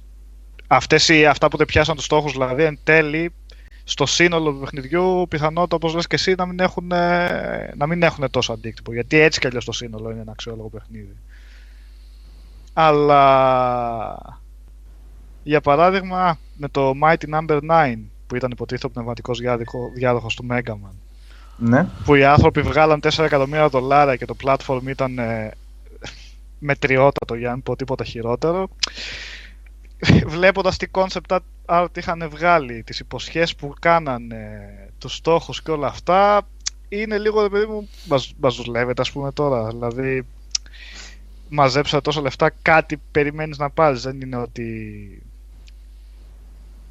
καταλαβαίνεις Καταλαβαίνω Θες, τι θες να λες. έχουν κάποιο αντίκτυπο ότι Αλλά- οι υποσχέσεις που, που έκανε ο άλλος Ναι, αλλά βάζοντας το- στο Kickstarter, το Mighty- να μην βγει μόνο έτσι Σωστό, σωστό. τυράκι Αλλά, για να πάρουν λεφτά. αλλά ήταν και κακό παιχνίδι αυτό. Ναι. Δεν μιλάμε Ναι, για γι' ένα αυτό λέω κακό σε κάθε παιχνίδι. περίπτωση. Μιλάμε για ένα καλό παιχνίδι που επειδή δεν έχει κάποιους στόχους και σου λέω, στο μόνο το οποίο κατά κάποιο τρόπο θα κράξουν που δεν βάλαν το, είχε πιαστεί το, είχαν πιάσει το Italian localiza- localization, το οποίο μπορεί να το στήριξαν και οι Ιταλοί χρήστες. Και εντάξει, ξέρεις, είναι ψηλό χαζομάρα αυτό. Εντάξει, πόσα λεφτά να κοστίσει αυτό για να το κάνεις; Η μετάφραση στα Ιταλικά. Είναι δηλαδή κάτι από εξειδικευμένο κοινό, ρε επειδή μου θα προχώταν αυτή η χρηματοδότηση, φαντάζομαι, για έξτρα. Ε, άμα είναι καλό το παιχνίδι όμως και δεν έχει πιάσει κάποια πράγματα. Γιατί είναι πολύ απλό να σου πει: Ρε παιδιά, το προσπαθήσαμε. Ναι, με το υποσχε- δεν μας βγήκε καλό, θα μας χαλούσε το παιχνίδι. Δεν, δεν, δεν βγήκε ωραίο, γιατί να το βάλουμε. Τι θα, θα πεις δηλαδή, Α, λύτε γιατί δεν το βάλατε. Για το παιχνίδι τώρα Ξέρω τι εγώ. έχεις να πεις. Αν και έχεις το review έτοιμο, βέβαια, θα βγει αύριο αυτό. Ε, εντάξει, αύριο εσύ έγραψα τόσα πολλά, ρε Γιώργο, που Δεν υπάρχει λόγος τώρα, ναι. Ε; δεν υπάρχει λόγος. Δεν είναι, είναι μεγάλο το review. Ήθελα να γράψω κι άλλα. Τέλος πάντων, γιατί έπιασα τον εαυτό μου πια να πλατιάζει από ένα σημείο και μετά. Ε, την άποψή μου την έχω, πιστεύω, αναλύσει διεξοδικότατα στο review. Εντάξει, δεν είναι... Ε, τώρα πώς θα το πω. Είναι και... Πώς θα είναι, one of a kind είναι και το παιχνίδι. Δηλαδή, είναι και από αυτό που έλεγα χθες και στον Νικόλα, ότι άμα πιάσει και, και στηρίξεις τη μία του, αν δεν το κάνεις νυφάλια το review έτσι, και πεις θα το κράξω το παιχνίδι, μπορείς να το βγάλεις σκουπίδι. Μπορείς δηλαδή να πιάνεις να για τι μάχε, να λες ότι η κάθε απόφαση που παίρνεις τελικά δεν έχει και τέτοιο μεγάλο αντίκτυπο στο τέλος. Άμα θέλεις να το βρεις, θα το διαλύσεις. Και απ' την άλλη, άμα θέλεις να πιάσεις για τη γραφή του που είναι λογοτεχνικού επίπεδου και τέτοια κείμενα, ρε παιδί μου, πραγματικά κατά κάποιο τρόπο σε μορφώνουν κιόλας. Έτσι είναι πολύ υψηλού επίπεδου η γραφή. Ε, τι διάλογο ήταν, τι λογο... φοβερό πράγμα. Μπορείς να μείνεις αυτό, να λες και, τι γάμα, και τι ωραία πλοκή που έχει και να του βάλεις το παιχνίδι ένα 10, ξέρω γιατί έτσι είναι αυτά τα παιχνίδια. Να γιατί εσένα σε έπιασε το σενάριο. Έτσι, αυτό. Μια γενικούρα, ναι.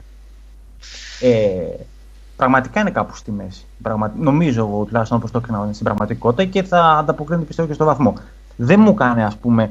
Τώρα με ποιο να το βάλεις μαζί, να, το, να τα πεις με το Pillars of Eternity. Από το Tyranny μου άρεσε περισσότερο, το Pillars of Eternity ας πούμε όχι, από το, το Divinity ούτε καν. Αλλά εντάξει, ότι είχε κόπο και, και μεράκι και δουλειά, ρε παιδί μου, και είναι ένας ολόκληρος κόσμος καινούριος, φρέσκος, ο Ninth World έτσι που είναι στο παιχνίδι, στημένος και κάνουν τόσο κόπο να σου εξηγήσουν και να σε βάλουν μέσα, εντάξει, δεν μπορούσες να το παραβλέψεις αυτό. Όπως επίσης δεν μπορούσες να παραβλέψεις ότι το παιχνίδι μετά τις 10-15 ώρες είναι περίπατος. Γιατί κάπως τα έχουν μπλέξει στο σύστημα με τα skill check και γίνεσαι ημίθεο. Καλά, ήδη ε, από την ε, αρχή που το έπαιξα είδα. Ότι ήδη στην αρχή που το έχω παίξει εγώ 5-6 ώρες δεν είχα κάποιο θέμα με τα check αυτά. Ήδη, φαντάσου, ναι. Μετά που δεν έχεις... να σου πω, δεν με χάλασε και πολύ αυτό. Εντάξει, ρε παιδί μου. Μπορούσα να έχω ευκαιρία επιλογή. Αλλά να υπήρχε και λίγο παραπάνω άγχος, α, αν δεν πετύχω το check. Όχι άλλως το παιχνίδι και να αποτύχεις σε κάτι, σε ένα skill check, δεν σου δεν σε τιμωρεί, σου ανοίγει ένα άλλο διάδρομο. Είναι, η λογική αυτή είναι πίσω από το Torment σου λέει ότι δεν πειράζει και να αποτύχεις. Θα δεις κάτι άλλο το οποίο να είναι και πιο ενδιαφέρον. Εντάξει. Αλλά να έχεις λίγο το άγχος, το παιδί μου θα πετύχεις το skill μου ή όχι. Κανένα. Ή μόνο την όλα arrested. Ο ήταν ένας μικρός ημίθεο ο δικός μου ο Λάστο Καστόφ και θέριζα, περνούσα τα πάντα. Τι θε εσύ persuasion, πάρτο. Τι θε εσύ intimidation, πάρτο. Ε, δεν πειράζει. Μικρός ημίθο ταιριάζει λίγο και με το γενικότερο story του παιχνιδιού από ό,τι. Ναι, ρε, πολύ εύκολα. πολύ εύκολα. Γενικά έπρεπε η, πώς το, η λύση με το, με το μπύρι μπύρι, ξέρω εγώ, και με το, η ρητορική ρίση, ας πούμε, και η διπλωματική, να τη βρίσκεις λίγο πιο δύσκολα. Δηλαδή να είναι προφανής να ορμάς με τα σπαθιά και η λύση με την κουβέντα να, να βγαίνει λίγο πιο... να την εκμεύεις λίγο πιο δύσκολα. Ήταν εύκολο αυτό. Ήταν προφαν... Ε, ε, ο δρόμος δηλαδή να ναι. χρησιμοποιήσεις το δρόμο που με το, με το Λέγεν ήταν προφανέστατος και εύκολος.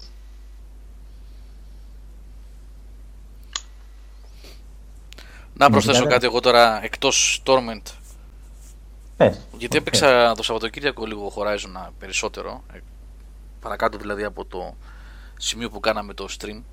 Ε, και νομίζω ότι ε, όταν τα βλέπουμε, δηλαδή μετά από τον άνθρωπο που έχει γράψει το κείμενο και έχει παίξει πριν από εμάς και έχει πει κάποια πράγματα σε εκπομπές κτλ.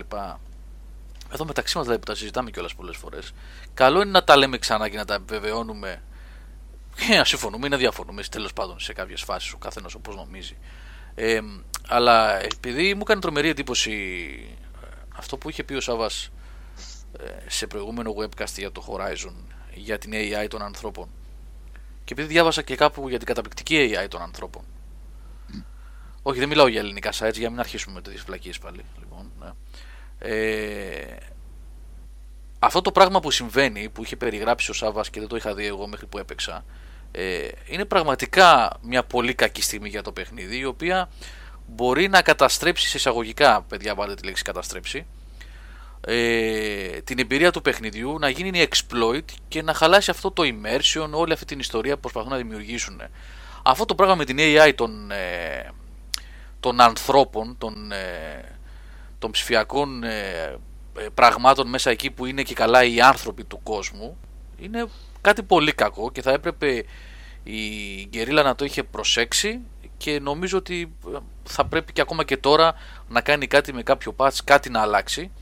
Το πράγμα είναι τραγικό και πιστέψτε με δεν μας είχαν δείξει τέτοια πράγματα ε, στο preview που είχε γίνει στο Amsterdam. Εγώ δεν το είχα δει αυτό και αυτό μου ε, δημιουργεί και κάποιες έτσι, πονηρές σκέψεις στο μυαλό. Το γεγονός ότι 20 μέρες πριν κυκλοφορήσει το παιχνίδι σε μεγάλο event προώθησης του παιχνιδιού και μια ευκαιρία μοναδική για να το δουν δεκάδες άνθρωποι του τύπου το παιχνίδι και να εκφέρουν μια πρώτη άποψη δεν παρουσιάστηκε ε, αυτή η ιστορία με την AI των ε, humans που γράφει και ο Erebus εδώ ε, παιδιά πήγα σε Bandit Camp όπως τα λέγει ο Σάββας. Σάββας ακούει εκεί. Ναι, ναι. ναι. λοιπόν ε, το exploit έτσι πάει τι να σας πω τώρα σύννεφο. Του exploit το κέρατο που λένε. Πας και κάθεσαι σε μία έχει τοποθετημένα πολύ έξυπνα και πονηρά και στρατηγικά στάχια και είναι και τα χόρτα τα ψηλά το all grass που τα λέει το παιχνίδι. Στέκεσαι σε ένα σημείο πετάς μια πέτρα ε, κάνεις trigger ουσιαστικά ε, την AI έχει, είναι, έχει δύο modes η AI είναι κοιμισμένη, triggered και aggressive. Τρία modes, όχι δύο, συγγνώμη, τρία. Λοιπόν κοιμισμένη είναι απλά κάνει περίπολο. Της πετάς μια πέτρα, γίνεται triggered και σφυράς. Έρχεται, προσέξτε να δείτε exploit παιδιά τώρα. Δεν θυμάμαι αν το είχε πει ο Σάββας τόσο συγκεκριμένα, αλλά να με συγχωρέσει αν το είχε πει και το ξέχασα, να το πω τώρα μια φορά εγώ. Υπάρχει εκείνο εκεί το mode με το ε, focus, με τη συσκευή που σκανάρεις κτλ. Αν κάνεις tag το συγκεκριμένο εχθρό, όταν σφυρίξεις, ξυπνάει μόνο αυτός. Ενεργοποιείται μόνο αυτός. Α, όχι, δεν χρειάζεται tag. Είναι ακριβώς που θα προς ποια κατεύθυνση θα κοιτάξεις. Θα κοιτάξεις, ε; Α, οκ. Okay. Ναι, δεν είναι θέμα tag. Ναι. ό,τι και να κάνεις όμως, ένας πάλι θα έρθει. Ένας θα ενεργοποιήσει. Ένα, παιδιά. Για να έρθουν δύο ή τρεις, μου έχει τύχει να έρθουν δύο ή τρεις, πολύ σπάνιες περιπτώσεις, ναι, θα πρέπει να κάνεις λάθος. Θα πρέπει να, να κάνεις λάθος. πιο κοντά. Ακριβώς. Να βιαστείς εσύ. Ναι, ναι, ναι, αυτό, αυτό, αυτό μπορείτε παιδιά με άνεση να βγάλετε ολόκληρο Bandit Camp, ολόκληρο, εγώ το έβγαλα προσωπικά και το έχω και σε βίντεο αυτό, έτσι, ολόκληρο Bandit Camp με τρεις μετακινήσεις ναι. στο χώρο. Τρεις μετακινήσεις στο χώρο. Και μάλιστα σε κάποια φάση ρε παιδιά, επίσης επαναλαμβάνω το έχω σε βίντεο αυτό. Είμαι, δεν έχω πάρει χαμπάρι ότι είμαι ακριβώς κάτω από ένα, ε, πώς το λένε, ε, πύργο. Ε, ναι. Πυργάκι, παρατηρητήριο. Παρατηρητήριο. Που, σκοπιές που κάναμε στο στρατό, πώς τα λέγαμε παλιά. Λοιπόν, δεν ξέρω πώς τα λένε τώρα. Λοιπόν, ε, ήταν από πάνω μου μια τύπησα από Bandits, η οποία δεν με είχε δει όση ώρα ήμουν στο Tall Grass και είχα φάει 5-6. Ναι. Με το που πάω στο επόμενο Tall Grass, με πήρε χαμπάρι, έγινε κίτρινη, κρύφτηκα, με έχασε, την τρώω με ένα τόξο headshot με τη μία και μετά αλλάζω άλλες δύο θέσεις πάλι ξανά πιο βαθιά μέσα στο Bandit Cup Tall Grass. Τρίτο Tall Grass λίγο πιο βαθιά. Τους καθάρισα, ήρθαν οι δικοί μου, τελείωσε. Είναι κρίμα. Είναι ναι, κρίμα. Και βα... Μεγάλο. Υπάρχουν και βασικές αποστολές τέτοιες. Ναι, στο event ε, περίπου λες όχι. Ε, είχε ένα, ένα τελευταίο mission που μας βάλαν να παίξουμε με AI, με, συγγνώμη, με human, με bandits το οποίο μας το δείξανε και καλά να το παίξουμε σε ε, combat mode. Δηλαδή με μάχες ε, ήταν, είναι, νομίζω το κάναμε και στο stream αυτό το συγκεκριμένο κομμάτι με την ε, War Chief τη μαύρη που πάμε να τους φάμε σε ένα σαν ορυχείο που είναι εκεί νομίζω στο stream το έχουμε στο τέλος κοντά ε, αυτό είναι για τους humans ε, από τα, τις μηχανές και τα λοιπά τρως ξύλο έχουν τελείως διαφορετική συμπεριφορά ε, Μεγάλο πρόβλημα. Θα πρέπει να το κοιτάξει άμεσα η Guerrilla να κάνει κάποιο patch. Είναι OP όπως το γράψαν τα παιδιά πιο πάνω. Overpower το Tall Grass. Ο Erebus το έγραψες. Μπράβο, Erebus, σωστά. Κάτι πρέπει να γίνει εκεί. Επαναλαμβάνω ότι εγώ βέβαια το παίζω στο normal. Ε, θα κρατήσω μια επιφύλαξη, αλλά νομίζω ο Σάβα σε χάρτο έβγαλε. Όχι, δεν αλλάζει. Δεν αλλάζει. Δεν αλλάζει. Ναι, ναι. Τι σχέση έχει ε, με το, με το πόσο ξυλό Το very hard έχει να κάνει με το πόσο ξυλό Δεν έχει ε, σε κάτι χέλο είχε διαφορά. Ε, εντάξει. Ε, δεν μιλάμε για Halo, τώρα για το συγκεκριμένο λέμε. Ναι, παιδιά, έχει πέσει πολλή δουλειά στο, στο παιχνίδι αυτό, σε πολλούς τομείς. δεν έχουν γράψει καλό κώδικα για την AI και φαίνεται αυτό. Φαίνεται. Δηλαδή, αν αρχίσετε να ψάχνετε στο YouTube βιντεάκια που δείχνουν τη Human AI, θα καταλάβετε. Λέμε. Έχει θέμα. Εντάξει, το παιχνίδι σε άλλα σημεία τα σπάει. Είναι πάρα πολύ όμορφο. Είναι και η μάχη πάει του και έτσι το έτσι. όμως. Αλλά Δεν όχι. πάει έτσι. Δεν το παραβλέπεις Δεν αυτό. πάει έτσι. Δεν το παραβλέπεις αυτό. Δεν το παραβλέπεις. Δεν το παραβλέπεις. Και παιδιά, επειδή τώρα τελευταία έχουν γίνει διάφορα. Ε, έχουμε έτσι γκρίνιες και παράπονα από παιδιά από διάφορα σε εισαγωγικά, επιτρέψτε μου στρατόπεδα να πω. Όταν κάτι δεν δουλεύει σωστά, θα προσπαθήσεις να το πεις, να, να το μεταφέρεις στον άλλον, είτε είναι το παιχνίδι της Sony, είτε είναι της Microsoft, είτε είναι της Nintendo. Γιατί ε, βλέπεις στο ένα μέσο λένε ότι στηρίζεις τη μία εταιρεία και στο άλλο πηγαίνεις και λένε στηρίζεις την άλλη. Θα τρελαθούμε. Αποφασίστε ποιο στηρίζουμε τελικά. Αποφασίστε να ξέρουμε κι εμείς ποιο στηρίζουμε. Λοιπόν, ε, το παιχνίδι θέλει οπωσδήποτε κάποιο patch, παιδιά. Η AI κάνει ζημιά στο τέτοιο. Και δοκιμάστε το όσοι το έχετε πάρει. Δοκιμάστε το και θα δείτε ότι όντως αυτό συμβαίνει. Αυτό το θέμα με το exploit με την AI, η οποία χαλάει και το παιχνίδι. Ε, καλά, να μην σας πω μια, μια άλλη φάση που είχαν κολλήσει στο χώρο όλοι. Έπαιξα τι- το Σάββατο νομίζω ήταν ε, το σημείο αμέσως λίγο μετά από το τέλος του stream. Ήταν εκεί αυτή η αποστολή Σάββα που πήγα μαζί με τον άλλον stealth. Θυμάσαι; Ναι. Είναι Και σε γήπεδο. εκείνο το σημείο έχει ένα, ένα σημείο που πρέπει να ανέβεις πριν μπεις στο κυρίως camp και εσύ καμπερώνεσαι σε εκείνη εκεί τη γούβα και αρχίζουν και έρχονται. Αυτό, μπράβο. Ναι. Ναι, το ξέρω ρε φίλε, αφού κάνει μπαμ, αφού κάνει μπαμ από χιλιόμετρα. Και εφόσον το έκανα εγώ, το έκανες και εσύ, ξέρεις τι σημαίνει αυτό; Ότι με ένα πολύ απλό, επιφανειακό beta testing, αυτό το σημείο θα έχει εντοπιστεί. Ο πρώτος που θα έπαιζε σε εκείνο το σημείο θα, θα, θα έλεγε ότι παιδιά, για αυτούς το trigger είναι αφού ανέβω, αλλά εγώ μπορώ να τους σκοτώνω πριν ανέβω και έχω σοριάσει 55 μέχρι τώρα και έρχονται και δεν μπορούν να με πετύχουν γιατί για αυτούς εγώ δεν υπάρχω αυτή τη στιγμή Ναι, ναι, ναι, ναι. ναι. ή υπάρχω και δεν μπορούν να με εντοπίσουν καλά. Λοιπόν, έτσι, ε, ήταν ένα ξεκάθαρο σημείο που όποιος και αν το έπαιξε σε οποιαδήποτε μορφή ανάπτυξη, σε οποιαδήποτε, σε οποιοδήποτε στάδιο της ανάπτυξης, το είδε αυτό το σημείο. Ότι εκεί μαζεύονται, κολλάνε, δεν μπορούν να κάνουν τίποτα και εσύ από κάτω και κοπανάς. Και δεν το διορθώνεις. Δεν κάνεις προσπάθεια να το Ναι, ναι, διορθώσεις. ναι, ναι, ναι. Υπάρχει πρόβλημα εκεί. Υπάρχει πρόβλημα. Στο The Last of Us λέει ο Ηλίας να μας χάλεγε η AI. Ε, εντελώς διαφορετικό. Εμένα παιχνίδι. προσωπικά ναι, Όχι. και δεν με χάλασε και η AI και τόσο. Βασικά τα ζόμπι συμπεριφέρονταν όπως θα έπρεπε να συμπεριφέρονται. Τώρα οι άνθρωποι είχαν κάποια ευτράπελα με την Έλλη που περνούσαν από δίπλα της και ήταν σαν να μην υπήρχε. Πιο Ε, πολύ. υπήρχε Βασικά βέβαια. για να, μην σε, για να μην σε κάψει η AI από το ενώ το πήγαινες κανονικά.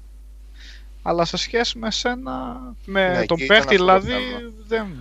Μπορώ. Αυτό- Ότι είχες, Ναι. ότι είχες ένα companion μόνιμα, ρε παιδί μου, το οποίο Μμ. μπορούσε Ο, ήταν ναι, να αόρατος. ξεφύγει. Για να μην Και σε κάψει. Έχουν υπάρξει παιχνίδια, Ναι. συγγνώμη Ναι. που διακόπτω τα παιδιά τώρα. Είναι πολύ σωστό το που λένε. Έχουν υπάρξει παιχνίδια τα οποία έχουν καταστραφεί από κακή companion AI. Ε, ναι, τώρα δεν γίνεται Οπότε, να το πηγαίνεις χαλαρά ναι. και να το Το πηγαίνεις χαρίζουν ε, επίτηδες για να μην σου σιγά χαλάσει. σιγά. Ναι, για να μην σου χαλάσει το παιχνίδι. Δεν είναι και το καλύτερος τρόπος για να το κάνεις, αλλά... Ναι, και ήταν ένα από τα προβλήματα του παιχνιδιού. Αλλά γενικά η AI δεν νομίζω να ήταν... ε, Δεν Καλά, ήταν παιδιά, για του να- και το The Last of Us είναι και ένα άλλο παιχνίδι. Εντάξει, Επιτρέψτε μου να εντάξει, τουλάχιστον. έτσι, έτσι. Εγώ ακόμα έχω πολύ χο- ε, δρόμο μπροστά μου με το Horizon. Σε καμία περίπτωση. Ναι, αλλά δεν ήταν προβληματική. Αλλά η δεν AI, είναι- Δηλαδή από αυτά που. Όχι, και σαν περιγράφεται παιχνίδι, στο ρε Νικόλα, Γιώργο, με τώρα. το... Εντάξει τώρα, είναι άλλο πράγμα. Ναι, απλά επειδή μιλάμε για συμπεριφορά NPCs της AI, οπότε... Τέλος πάντων, οκ, ναι, είναι άλλο παιχνίδι. Σάβα, για Halo Wars τίποτα άλλο έχεις να πεις, αν και έγραψες πολλά κι εσύ. Μπα, δεν νομίζω, γιατί τα είχαμε ξαναπεί και την Ε, προηγούμενη φορά. βασικά Ε, όχι για το Σάβα, παιχνίδι ε, τόσο α, πολύ. Για τη ναι. συζήτηση που ξεκίνησε με το σχόλιο της στο κείμενό σου στην αρχή. Αυτό λέω πιο πολύ. Για τα Ναι. strategy. Για τα... Εντάξει, νομίζω το είχαμε καλύψει, γιατί το είχαμε συζητήσει και με, το, και με τον Νίκο και σε webcast και σε κείμενο. Δεν είναι ότι δεν βγαίνουν strategy, είναι η διαφορά στη δημοτικότητα. Αυτό δεν είναι. Άσχετα που μπορεί να το παίζουν στο Steam πολλοί παίχτες ή να Ε, φαίνεται κάτι τέτοιο από το Steam. Έχουν χάσει την early τους αυτό. Άλλο. Μισό λεπτό, παιδιά, τώρα, γιατί κάποια πράγματα ε, εγώ προσωπικά δεν γουστάρω να τα μπερδεύω όταν κάποτε ήταν κάπως διαφορετικά και αναφερόμαστε σε εκείνες τις εποχές λες και δεν συνέβησαν αυτά και συνέβαιναν κάτι άλλα. Το ότι στα ίντερνετ καφέ κάτω από το banner strategy είχαν το commandos και είχαν και το Age of Kings ουδέποτε σήμαινε ότι και ήταν strategy το ένα, strategy και το άλλο. Κανείς δεν, δεν, ε, δεν θεωρούσε ταυτόσιμες αυτές τις κατηγορίες. Όχι, ποτέ. Και εγώ θα σας θυμίσω ότι πέρασε πάρα πολύς καιρός για να θεωρηθούν τα Total War από το, από το πρώτο Shogun ακόμα.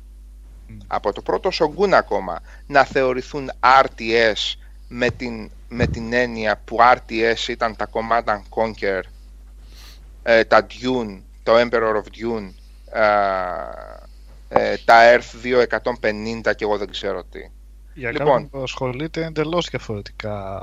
Όχι η για κάποιον που διαφορά. ασχολείται. Πάντα Ήταν τα real time strategy με διαχείριση πόρων. Λεγότανε τα men και ήταν πολύ πολύ συγκεκριμένη κατηγορία.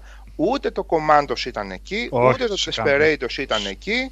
Λοιπόν, ούτε το Civilization ήταν εκεί. Μμμ. Σε καμία περίπτωση. Ποτέ δεν, θεω... Ποτέ δεν λεγόταν ε, ε, strategy το Civilization με την έννοια που λεγόταν strategy Ε, το... Turn-based καταρχήν ήταν. Είναι άλλο πράγμα το. Τα... το Βεβαίως ήταν τα turn-based strategy εκείνη εκεί. Και άλλο τα real time. Λοιπόν. Το Total War ήταν ένα υβριδικό πάλι, αλλά και αυτό σε καμία περίπτωση δεν το έλεγες εννοείται όχι, όχι, RTS όχι, έτσι. όχι. Λοιπόν, όταν, όπως σε ένα shooter, ο άλλος, ε, σε ένα first person shooter, δεν περιμένει RPG στοιχεία, γιατί αν είναι RPG στοιχεία θα πει ότι ε, εγώ παίζω κάτι άλλο και αυτός που θέλει να παίξει ένα, ένα καθαρό FPS θέλει να μπει μέσα και από την πρώτη στιγμή να αρχίσει να κοπανάει, όπως το Wolfenstein ή στα Call of Duty. Έτσι και στο RTS, αυτός που ξεκινούσε να παίζει ένα RTS δεν ήθελε ούτε προδημιουργημένους στρατούς, ούτε απλή διαχείριση μονάδων, ούτε τίποτα. Ήθελε το, το κλασικό, να ξεκινάει από ένα town center ή από ένα town hall, να βάζει πέντε μπαρμπαδέλια κάτι να μαζεύουν, να αρχίζει να χτίζει σιγά σιγά κτλ. Αυτό ήταν συγκεκριμένη ρουτίνα. Και θυμάστε πολύ καλά όσοι παίζατε τότε RTS, ότι οποιαδήποτε διαφοροποίηση μας τη χαλούσε την, ε, τη φάση. Αυτό οποιαδήποτε που είναι σε άλλο διαφοροποίηση. Είδος. Λοιπόν. Ναι, ε, ξέ, ξένιζε έτσι, Σάβα, ναι. ναι, Όπως ας όταν- πούμε όταν είχε πρωτοβγεί το ε, Warhammer το Dawn of War, θα το λεγόταν ας πούμε. Η- Το πρώτο. Τα, το Ναι, πρώτο ναι. λες τώρα. Που άλλαζε το στυλ, ναι, που ήταν με βάσεις, με λιγότερο στρατό, σου έβγαζε μια διαφορετική αίσθηση από τη, αυτό Ήταν που με λες βασικά, strategy ότι points. ήταν RTS, αλλά σου έκανε Ναι. κάτι διαφορετικό. Οπότε ακριβώς αυτό. Η συνταγή για τα RTS ήταν πολύ συγκεκριμένη. Ανάπτυξη Ναι. βάσεων. ε, Το, ναι. Ναι, το καλά, το, τα Dawn of War που είχαν δεχθεί και. Ήταν καλά παιχνίδια, άλλο αυτό δεν το λέω για κακό. Ναι, το ότι κατά άλλαξε τη γνώμη το μου στυλ. δεν ήταν καθόλου κακά παιχνίδια, ήταν ένα Ναι. ατελείωτο tank Ναι. rush. Το, το, ε, τα Dawn of War. Warhammer, τα συγκεκριμένα. Καλά, το 2 διαφοροποιήθηκε πλήρως, έτσι δεν είχε καμία σχέση με την έννοια του strategy που ξέρουμε. Λοιπόν. Αλλά, οκ, η λογική μεταξελίχθηκε σε Company of Heroes, οπότε πάω πάσο. Ναι, εντάξει. κράτησαν τα strategy points, έτσι, κράτησαν τα Ναι. capture points, αλλά έδωσαν πάλι την ε, έννοια της βάσης όπως την ξέραμε. Το Company of Heroes μετά το Dawn of War είχε βγει. Μετά το πρώτο Dawn of War πρέπει να Ε, είναι. οκ. Στο Έτσι είχα νομίζω. από εδώ στο μυαλό μου. Ε, Ναι, ε, 2006-2007 εκείνο, ναι. ναι. Το, το 7 νομίζω είναι το Company of Heroes. Το πρώτο Dawn of War Ναι. πότε είναι. Το... Κάτσε, κάτσε. Το πρώτο είναι 2004. Ναι. Ναι. Μμ. Είναι μετά βέβαια. Είναι μετά. Και μετά ήταν το 6 το Company of Heroes. Καλά, εκεί στο Company of Heroes πάμε σε ίσως ένα από τα πιο τέλεια δείγματα. Λοιπόν, ένα είναι αυτό. Δεύτερον, είναι άλλο να λέμε ότι βγαίνουν, συνεχίζουν να βγαίνουν και δεν έχει να κάνει με τη δημοφιλία αυτό το πράγμα μόνο, σαφώς και με τη δημοφιλία, αλλά όχι μόνο με τη δημοφιλία. Ε, να βγαίνει ένα standard Total War, έτσι, από Creative Assembly, και 5, 6, 10, ένα, ένα civili- ε, Civilization, okay, και 5, 6, 10 underdogs από μικρές ομάδες, από μονάδες που αναβιώνουν ήδη, από ομάδες που πάνε να ξαναβγάλουν πράγματα. Και πάλι Και άλλο- visualization που πάλι πάμε σε άλλο είδος, έτσι. Σαφώς. Πότε. Γι' αυτό λέω, πα- πάλι τα Γι' αυτό, μπουρδουκλώνουν έτσι αυτό. να φαίνονται λίγο πολλά. Και άλλο παιδιά, όλες οι μεγάλες οι εταιρείες του χώρου να παίζουν με ένα δυνατό χαρτί στην κατηγορία. Η Μμμ. Microsoft να παίζει με, ensa- με Ensemble και, και τα Age of, έτσι. Ναι. Η EA να παίζει με Command and Conquer, Red Alert ε, και εγώ δεν ξέρω τι άλλο. Η Sega να παίζει με Total War. Η THQ να παίζει με Company of Heroes. Ένα κάρο, ένα κάρο κλόνι. Οι τέτοιοι, οι Ουκρανοί, να παί- Ουκρανοί δεν ήταν, να παίζουν με Kozax και με το Kozax να γίνεται ο πανικός. Μμ. Ο πανικός. Ίντερνετ Περισσότερες καφέ ολόκληρα μονάδες. να παίζουν μόνο Kozax και να λες είναι δυνατόν. Και πισίνα κολλάνε όμως έτσι. και πισίνα τώρα. και λίγο θηρία, ας πούμε. Από τα μπαρμπαλέκια, ναι. Ναι. Ε, Age of Empires, Age of Mythology, όλα αυτά. Τα ωραία. Είναι τελείως άλλο πράγμα αυτό. Δηλαδή όλες οι μεγάλες εταιρείες του χώρου να ρίχνουν μέσα. Σας θυμίζω μέχρι πριν από λίγο καιρό, ως και η Bioware προσπαθούσε να βγάλει καινούριο Generals. Ως Generals, έτσι. Το οποίο είχα παίξει κιόλας. Ένα skirmish battle, αλλά τελικά το παιχνίδι ακυρώθηκε. Γιατί Γιατί μπλέχτηκε. συγκρίνεται ρε, Σάβα με το... Το έχουμε πει και την άλλη φορά ότι Λοιπόν, στις κονσόλες το πράγμα δεν α, προχώρησε παραπάνω και στα PC ο νέος κόσμος κινήθηκε προς τις MOBA που είναι, δεν μοιάζουν με RTS αλλά πήραν τη θέση τους σε μεγάλο βαθμό. Ε, Στο- Tower Defense πιο πολύ, ναι. Και τα Καλά, ναι, μο- μόντα ήταν εκείνο. Ναι, ρε Το- παιδί μου, αλλά- μόντα είναι μόντα, δεν ήταν. Ήταν μία από τις μόντες ενός RTS, δεν ε, είχε Ε, το σχέση με Warcraft RTS. δεν ήταν. Λοιπόν, από το 3, ναι. Λοιπόν, και τα Tower Defense από εκεί ξεκινάνε ουσιαστικά και τα μόντες ήταν αυτές. Λοιπόν, οπότε ναι, ούτε η ίδια δημοτικότητα είναι, ούτε η ίδια βαρύτητα για τη βιομηχανία στην κατηγορία και όχι, δεν βγαίνουν τα RTS που βγαίνανε. Επειδή βγαίνουν πέντε καλές. Πέντε καλές περιπτώσεις, εκ των οποίων οι τρεις-τέσσερις είναι και πνευματικά παιδιά κάποιων άλλων και έχουμε και τα δύο-τρία σιγουράκια. Ναι, και το θέμα είναι πόσο μένει ρε παιδί μου ένα Edge of Empires. Έμεινε στην επικαιρότητα 10 χρόνια. Το λιγότερο έτσι. Ήτανε, βγαίνανε, ε, ε, το έπαιζε Με τα κόσμος. sequel εννοείς. Ε; Με τα Με τα sequel. sequel, ναι, με Ναι, τα οκ. sequel. Παρα... Γενικά- Ίσως και παραπάνω, ναι. Και παραπάνω. Δηλαδή, πιο, R- πιο RTS, είτε πνευματικός διάδοχος που λες εσύ, είτε καινούριο IP. Το Grey Goo, ας πούμε, το, το, το, το ξανασυζήτησε κανένας. Το Deserts of Kharak το ξανασυζήτησε κανένας. Υπάρχει πουθενά και το, το βλέπετε. Ναι, όχι, Εδώ, όχι, ε, α, γιατί, ναι. έτσι δεν Δηλαδή- είναι μια κατηγορία που πλέον έχει... Ναι, ρε παιδί μου, κοιτάξτε πόσο Δυστυχώς- συζητήσαμε για το Horizon, για το Neo. Ε, δικαιότατα συζητήσαμε για αυτά, αλλά δεν θα γίνει ποτέ.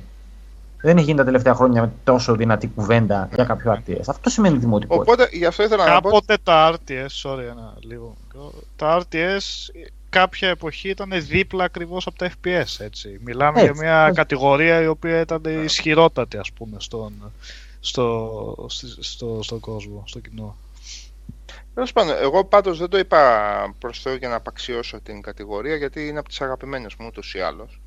Το, εκλο... ε, το ακριβώς αντίθετο έκανε. Δεν νομίζω. Ναι, Ναι, ναι. Με, Ακριβώς. εγώ αυτό που προσπάθησα να πω είναι ότι τελικά με το Age, με το Age, λέω, με το Halo Wars δεν προσπαθεί κανείς να αποδείξει κάτι από ό,τι καταλαβαίνω. Έβγαλε απλά ένα παιχνίδι Microsoft για να πιάσει και έναν άλλον κόσμο. Ή να συνεχίσει να πιάνει αυτούς που μπορεί να ακούσταραν τις RTS προσπάθειες στο 360, οι, οι οποίες για μένα ήταν πάρα πολύ αξιοπρεπείς. Εγώ και το Supreme Commander μπόρεσα και έπαιξα στο 360 και το Tiberium Wars μπόρεσα και έπαιξα στο 360 και το End War α, μπόρεσα που ήταν άλλου είδους RTS να παίξω. Λοιπόν, όλες αυτές ήταν πολύ, α, πο- πολύ αξιοπρέπεις προσπάθειες μεταφοράς. Λοιπόν, οπότε θεωρώ ότι λίγο από εκεί α, χωρίς κομμάτι αγώγερο για company δεν υπάρχει κατηγορία. Εντάξει. Λοιπόν, ε, μπορεί να μην σου λέει κάποιος κόσμος από εκεί οπότε με την, κυκλ- με την ευκαιρία του ότι αυτά είναι, βγαίνουν και, στο, και σε PC και σε κονσόλα να κυκλοφορήσει και το παιχνίδι και από την άλλη είναι και ένα IP ρε παιδί μου το οποίο στηρίζεται σε ένα πολύ μεγάλο α, σε ένα πολύ μεγάλο σύμπαν της σειράς της ε, Microsoft και ίσως θεωρούν ότι δεν πρέπει να χαθεί αυτό το πράγμα. Λοιπόν, τώρα από εκεί και πέρα έχει και δύο πολύ αδύναμα σημεία. Το ένα είναι το Bleach, το οποίο θέλει να το στηρίξει σε αγορά καρτών, είναι ξεκάθαρο αυτό το πράγμα. Και το άλλο είναι ότι το campaign είναι πάρα πάρα πάρα πολύ μικρό. Microtransaction ουσιαστικά είναι το Bleach, έτσι. Το Bleach δεν είναι καθόλου microtransaction, είναι mega transactions γιατί έχει πακέτο στο 99-90. Λοιπόν, ε, είναι η λογική του ότι πάμε να πάρουμε καινούριο πακέτο, μήπως μας κάσει καλύτερη κάρτα. Αυτή είναι η λογική του. Λοιπόν, ε, το βάλανε κάπου εκεί και αυτό να υπάρχει. Όπως βάλανε τα πακέτα αυτά στο Gears of War το 4 για παράδειγμα. Λοιπόν, ε, εγώ, εγώ προς το παρόν γι' αυτό του έβαλα και αυτά. Δεν το προτείνω για κάποιον που θέλει να παίξει με κλασική RTS λογική γιατί δεν θα του προσφέρει ε, σπουδαία εμπειρία το campaign. Θα ήθελε άλλους τόσους χάρτες, θα ήθελε άλλα τόσα, ε, άλλες τόσες αποστολές. Ε, μία, μία σειρά αποστολών από το άλλο faction ίσως. Mm. Δεν καταλαβαίνω γιατί 12 αποστολίτσες, εκ των οποίων οι 3 σχεδόν είναι tutorial.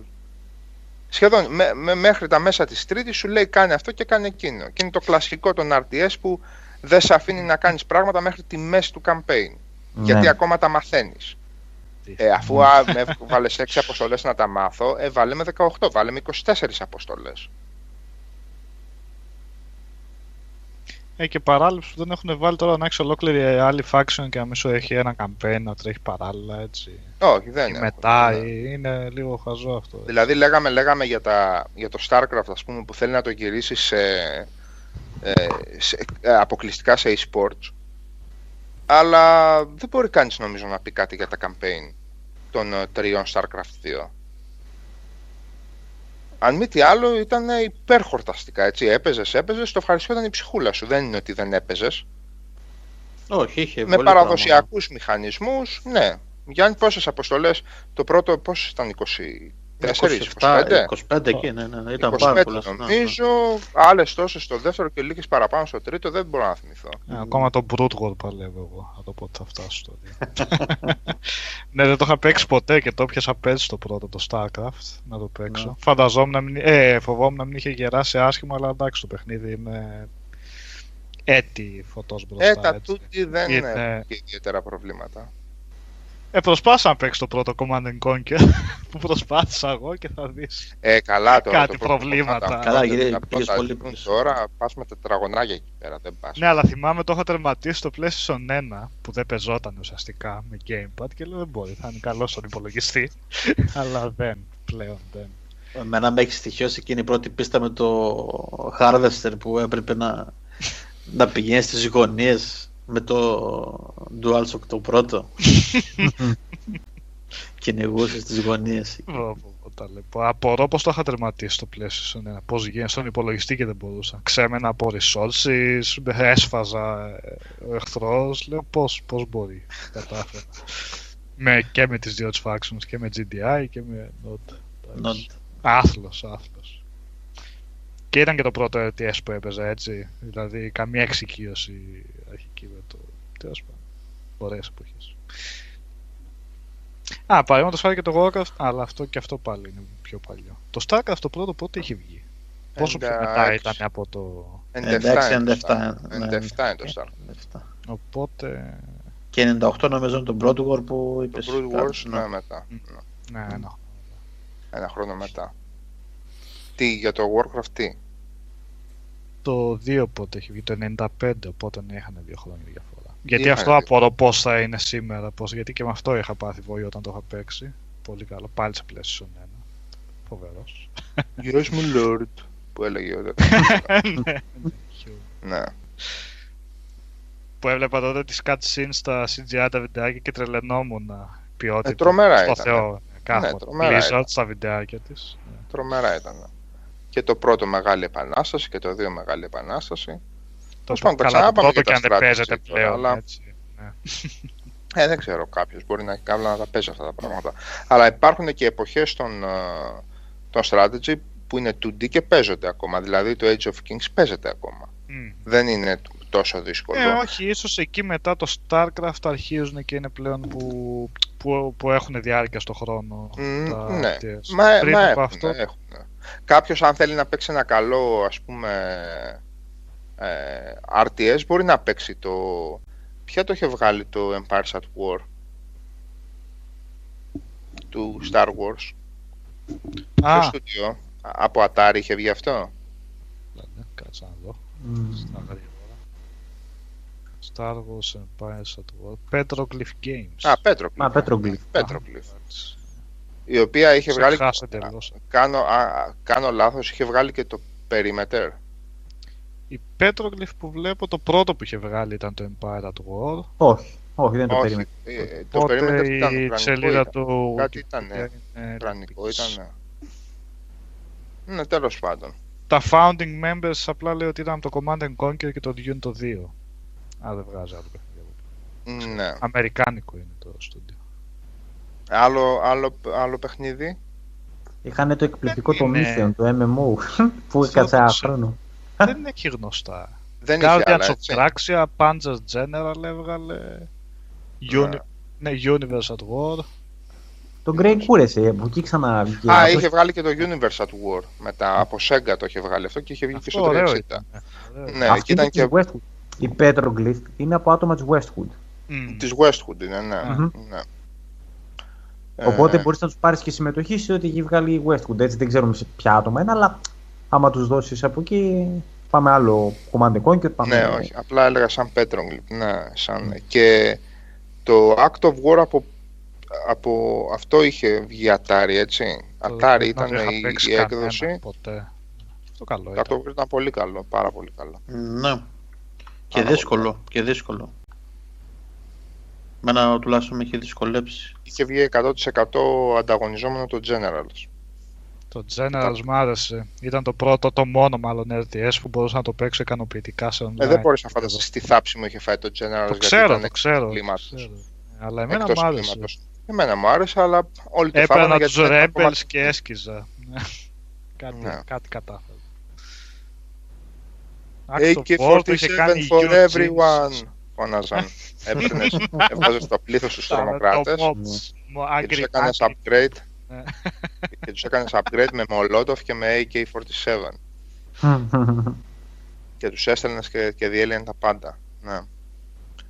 Πάρα πολύ καλά παιχνίδια και Βέβαια τώρα γιατί το Αυτό ονομάσαν δεν Command and Conquer, καλά καταλαβαίνω γιατί το ονομάσαν, αλλά και πάλι γιατί το ονομάσαν έτσι, γιατί δεν είχε όντως καμιά σχέση με, το...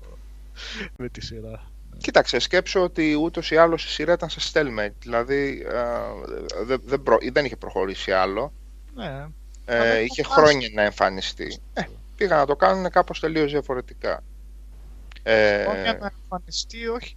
Τα Red Alert λεγόντουσαν και ο Command and Conquer, δεν θυμάμαι, και το Red Alert. Ε, Command το and πρώτο Red Alert Alert ήταν. λεγόταν. Μετά Αυτά λεγόταν ήταν. και το Red Alert.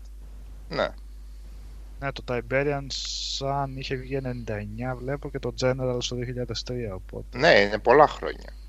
Το, ε, μα είναι χρόνια Ρενίκο γιατί δεν είναι η πυκνότητα η σημερινή. Ε, εκείνο τον καιρό κάθε χρόνο έβγαινε από, τη, από μια εταιρεία έβγαινε RTS. Ήταν, τέσσερα χρόνια ήταν πολλά Ναι. και ήταν προς ανανέωση. Και μετά βγάλαν το 4 και μετά. Όχι, Όχι το 3 4, Conquer. Ναι, Το 4 δεν το έπαιξα τα ποτέ. Imperium Wars. Τα Imperium Wars και Kane's Wrath, τα οποία ήταν καταπληκτικά RTS. Και μετά βγήκε το Tiberium Twilight, το οποίο ήταν Twilight για τη σειρά όλη. Αυτό δεν και το έχω. υπήρχε η- η δεν έχω κάθοδος. Ήταν και απαράδεκτη έτσι. Απαράδεκτο. Πρέπει να το Λοιπόν, είχα αυτό δεν το- ήταν ακριβώς αυτό που πήγαν να το κάνουν το πιο γρήγορο, με μετακινούμενη βάση, χωρίς τη λογική ότι στείνω βάση, μαζεύω resources κτλ. Γιατί όλο ήταν μετακινούμενο και ουσιαστικά ήθελαν να αυξήσουν την ταχύτητα επιθέσεις, α, αντεπιθέσεις, να είναι δηλαδή λίγο πιο ελαφρύ το πράγμα και απέτυχε όλο το campaign. Δηλαδή όλο το campaign ήταν ψηλοκαταστροφή βασικά. Ωραία γραφικά, ωραίο στήσιμο, αλλά μέχρι εκεί τίποτα άλλο από εκεί και πέρα. Nods. Οι nods. Κουβαλούσαν συνέχεια και τον άλλον που ήταν στην αρχή προγραμματιστής και μετά τον κάναν απλά ηθοποιό. Πώς τον λέγανε, τον Κέιν. Δεν θυμάμαι πώς τον λέγανε. Ηθοποιό. Ο, Ο οποίος καταλάβαινε ότι δεν είναι ηθοποιός. Ναι, Πώ; ο Ξούρας, ο ναι, Ξουρισμένος. ναι, ναι. Ναι.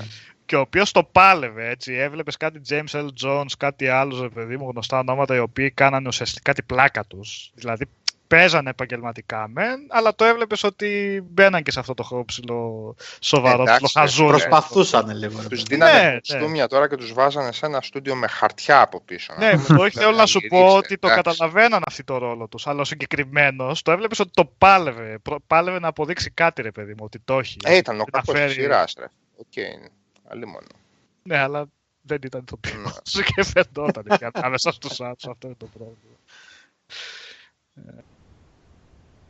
Γι' αυτό το Ο οποίος κάτι είχε πλάκα, έλεγε στο 3, ποιο ήταν που έλεγε, μου φαίνεται πολύ περίεργο στα πρώτα δύο πότε- πόσα ήταν έφτιαχνα ουσιαστικά το παιχνίδι και τώρα ουσιαστικά με προσλάβαν μόνο για ηθοποιό έτσι. Ήταν πολύ περίεργη αυτή η μετάβαση και για τον ίδιο, φαντάζομαι.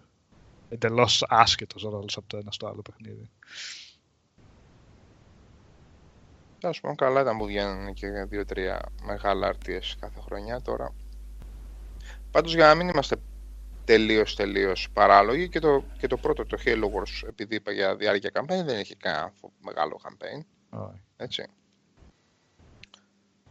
δεν ήταν ε, πόσες αποστολές 13-14 αποστολές ήταν και εκείνο Είχε τόσες. ναι είχε Παίζει, παίζει. νομίζω είχε λοιπόν και εντάξει υπάρχει και η Definitive Edition τρέχει πάρα πολύ ωραία στο One αλλά οκ δεν έγραψα για αυτή δεν είχα γράψει για αυτή Ε, μετά έπαιξα λίγο αλλά είναι το ίδιο ακριβώς δεν είναι ότι αλλάζει κάτι Καλά και τα commandos και αυτά πάνε πλέον αλλού έτσι. Αυτά ούτε καν RTS. Ο- Πηδητικό. Έχουμε ένα θόρυβο από ένα μικρόφωνο ξαφνικά. Ου...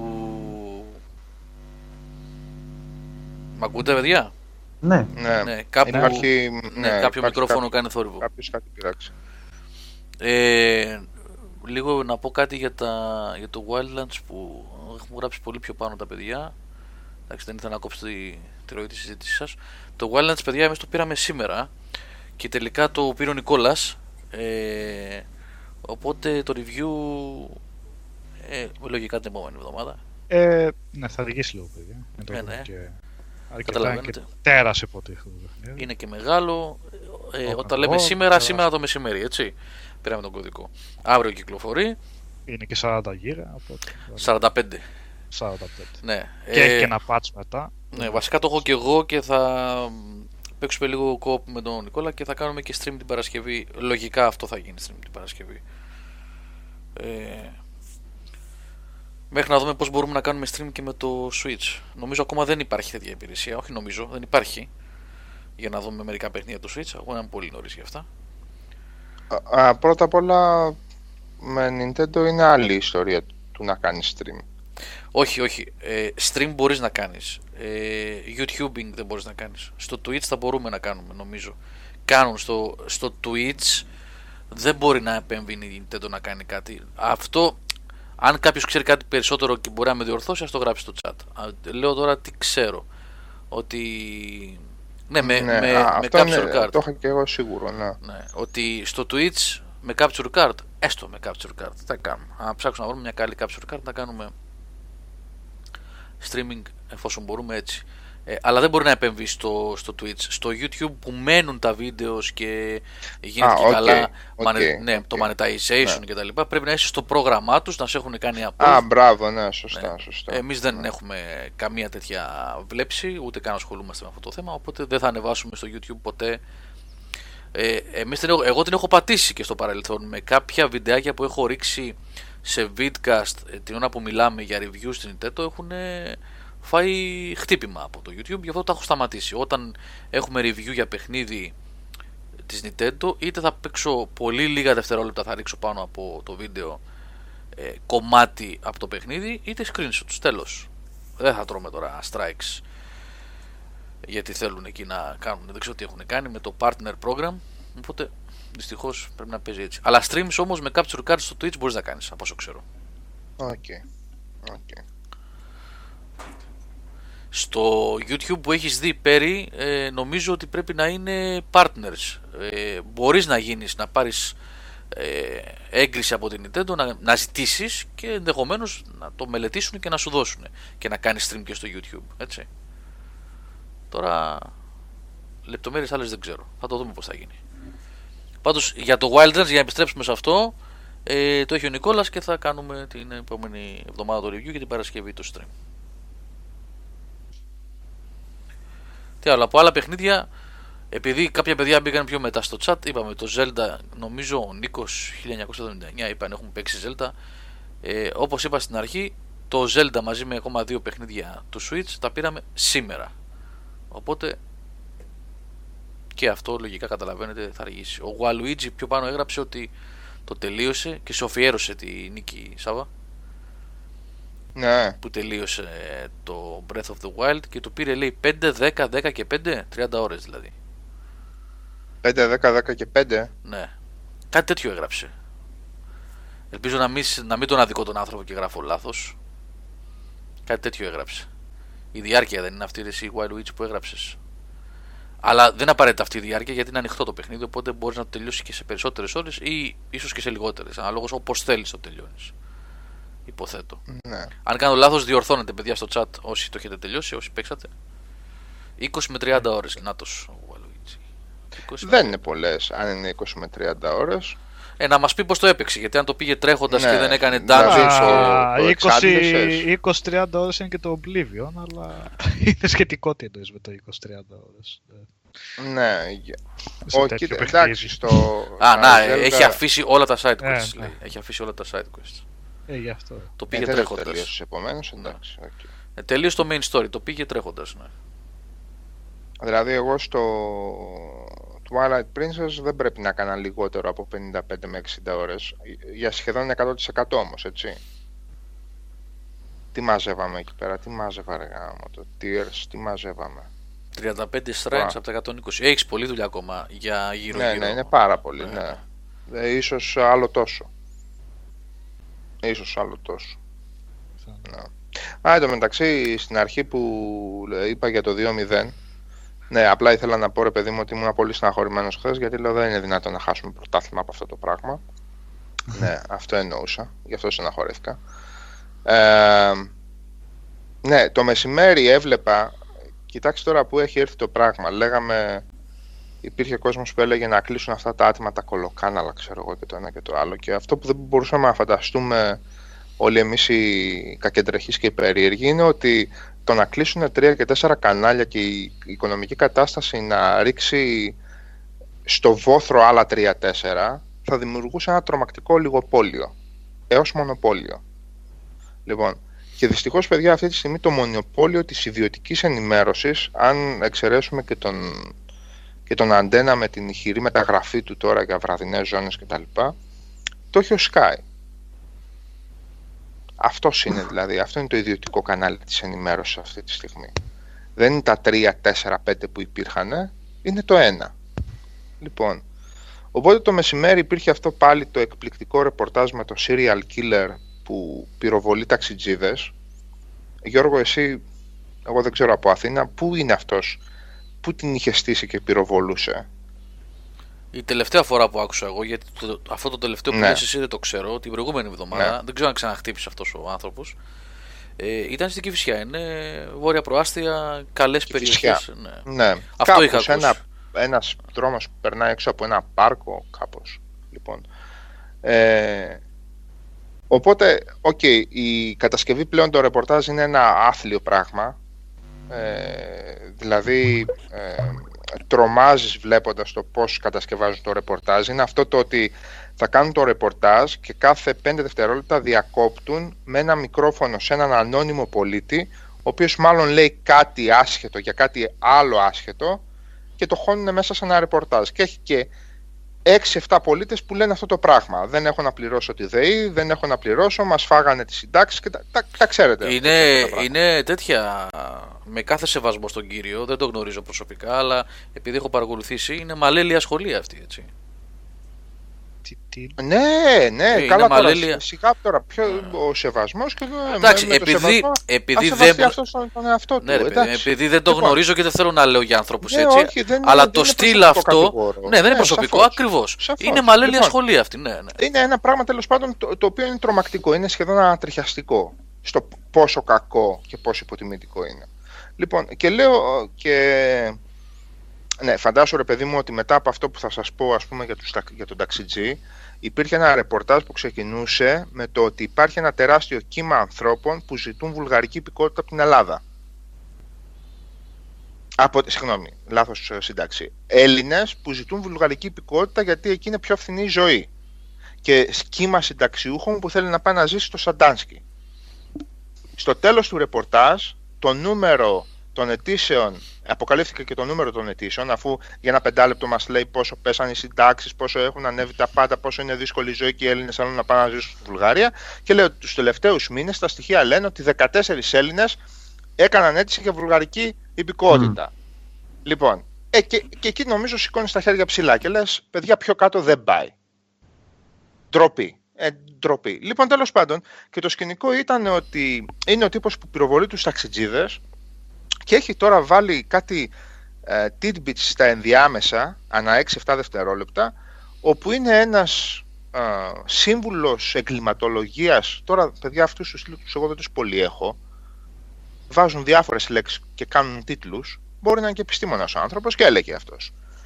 Ο, ο υποφαινόμενο, ο, ο εν λόγω εγκληματίας είναι ένα άνθρωπο με τεράστια ισοστρέφεια, κλεισμένο στον εαυτό του και ίσως έχει προηγούμενα με τους ταξιτζίδες. Έλεγε άλλη μια παπαριά το ρεπορτάζ, ξαναακουγόταν αυτός με τη φάτσα γιατί ήταν τηλεφωνική συνομιλία. Προσοχή όμως πώς είχε αρχίσει ο πρόλογος του ρεπορτάζ. Ο πρόλογος του ρεπορτάζ είναι ότι έχουμε εξελίξεις γιατί είναι νέα στοιχεία που δίνει η αστυνομία κτλ. κτλ. Ενώ από τους ειδικούς, αυτά η Εβάρα τα, τα έλεγε πριν ξεκινήσει το ρεπορτάζ, εξετάζεται και η περίπτωση ο δράσης να είναι επηρεασμένος από τα video games. Αυτό έπαιξε σήμερα το μεσημέρι. Οπότε έχω κοκαλώσει εγώ και περιμένω να δω τι θα πει. Όλο το, σε όλο το ρεπορτάζ, το 7 λεπτό ρεπορτάζ, 7 ή 8 λεπτά ήταν, χωρίς να υπάρχει καμία νέα εξέλιξη για αυτόν τον τύπο,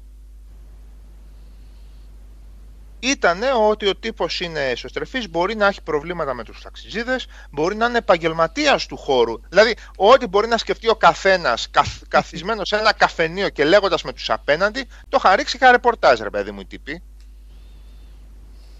Α, έχει μιλήσει και ο τύπος, λέω να δεις, λέω γιατί δεν μου άρεσε η φάτσα του αυτού να δεις που αυτό θα το πει, θα την πει την παλακία, λέω. Δεν είπε τίποτα το παιδί όμως. Έλεγε για ψυχολογικό προφίλ. Οπότε πάει να κλείσει το ρεπορτάζ και λέει η ρεπόρτερ που έκανε το voice over. Υπάρχουν δε φωνές από την ομάδα των ερευνητών που αποδίδουν, που μπορεί να αποδίδουν τη συμπεριφορά του και στα video games και στον εθισμό από αυτά.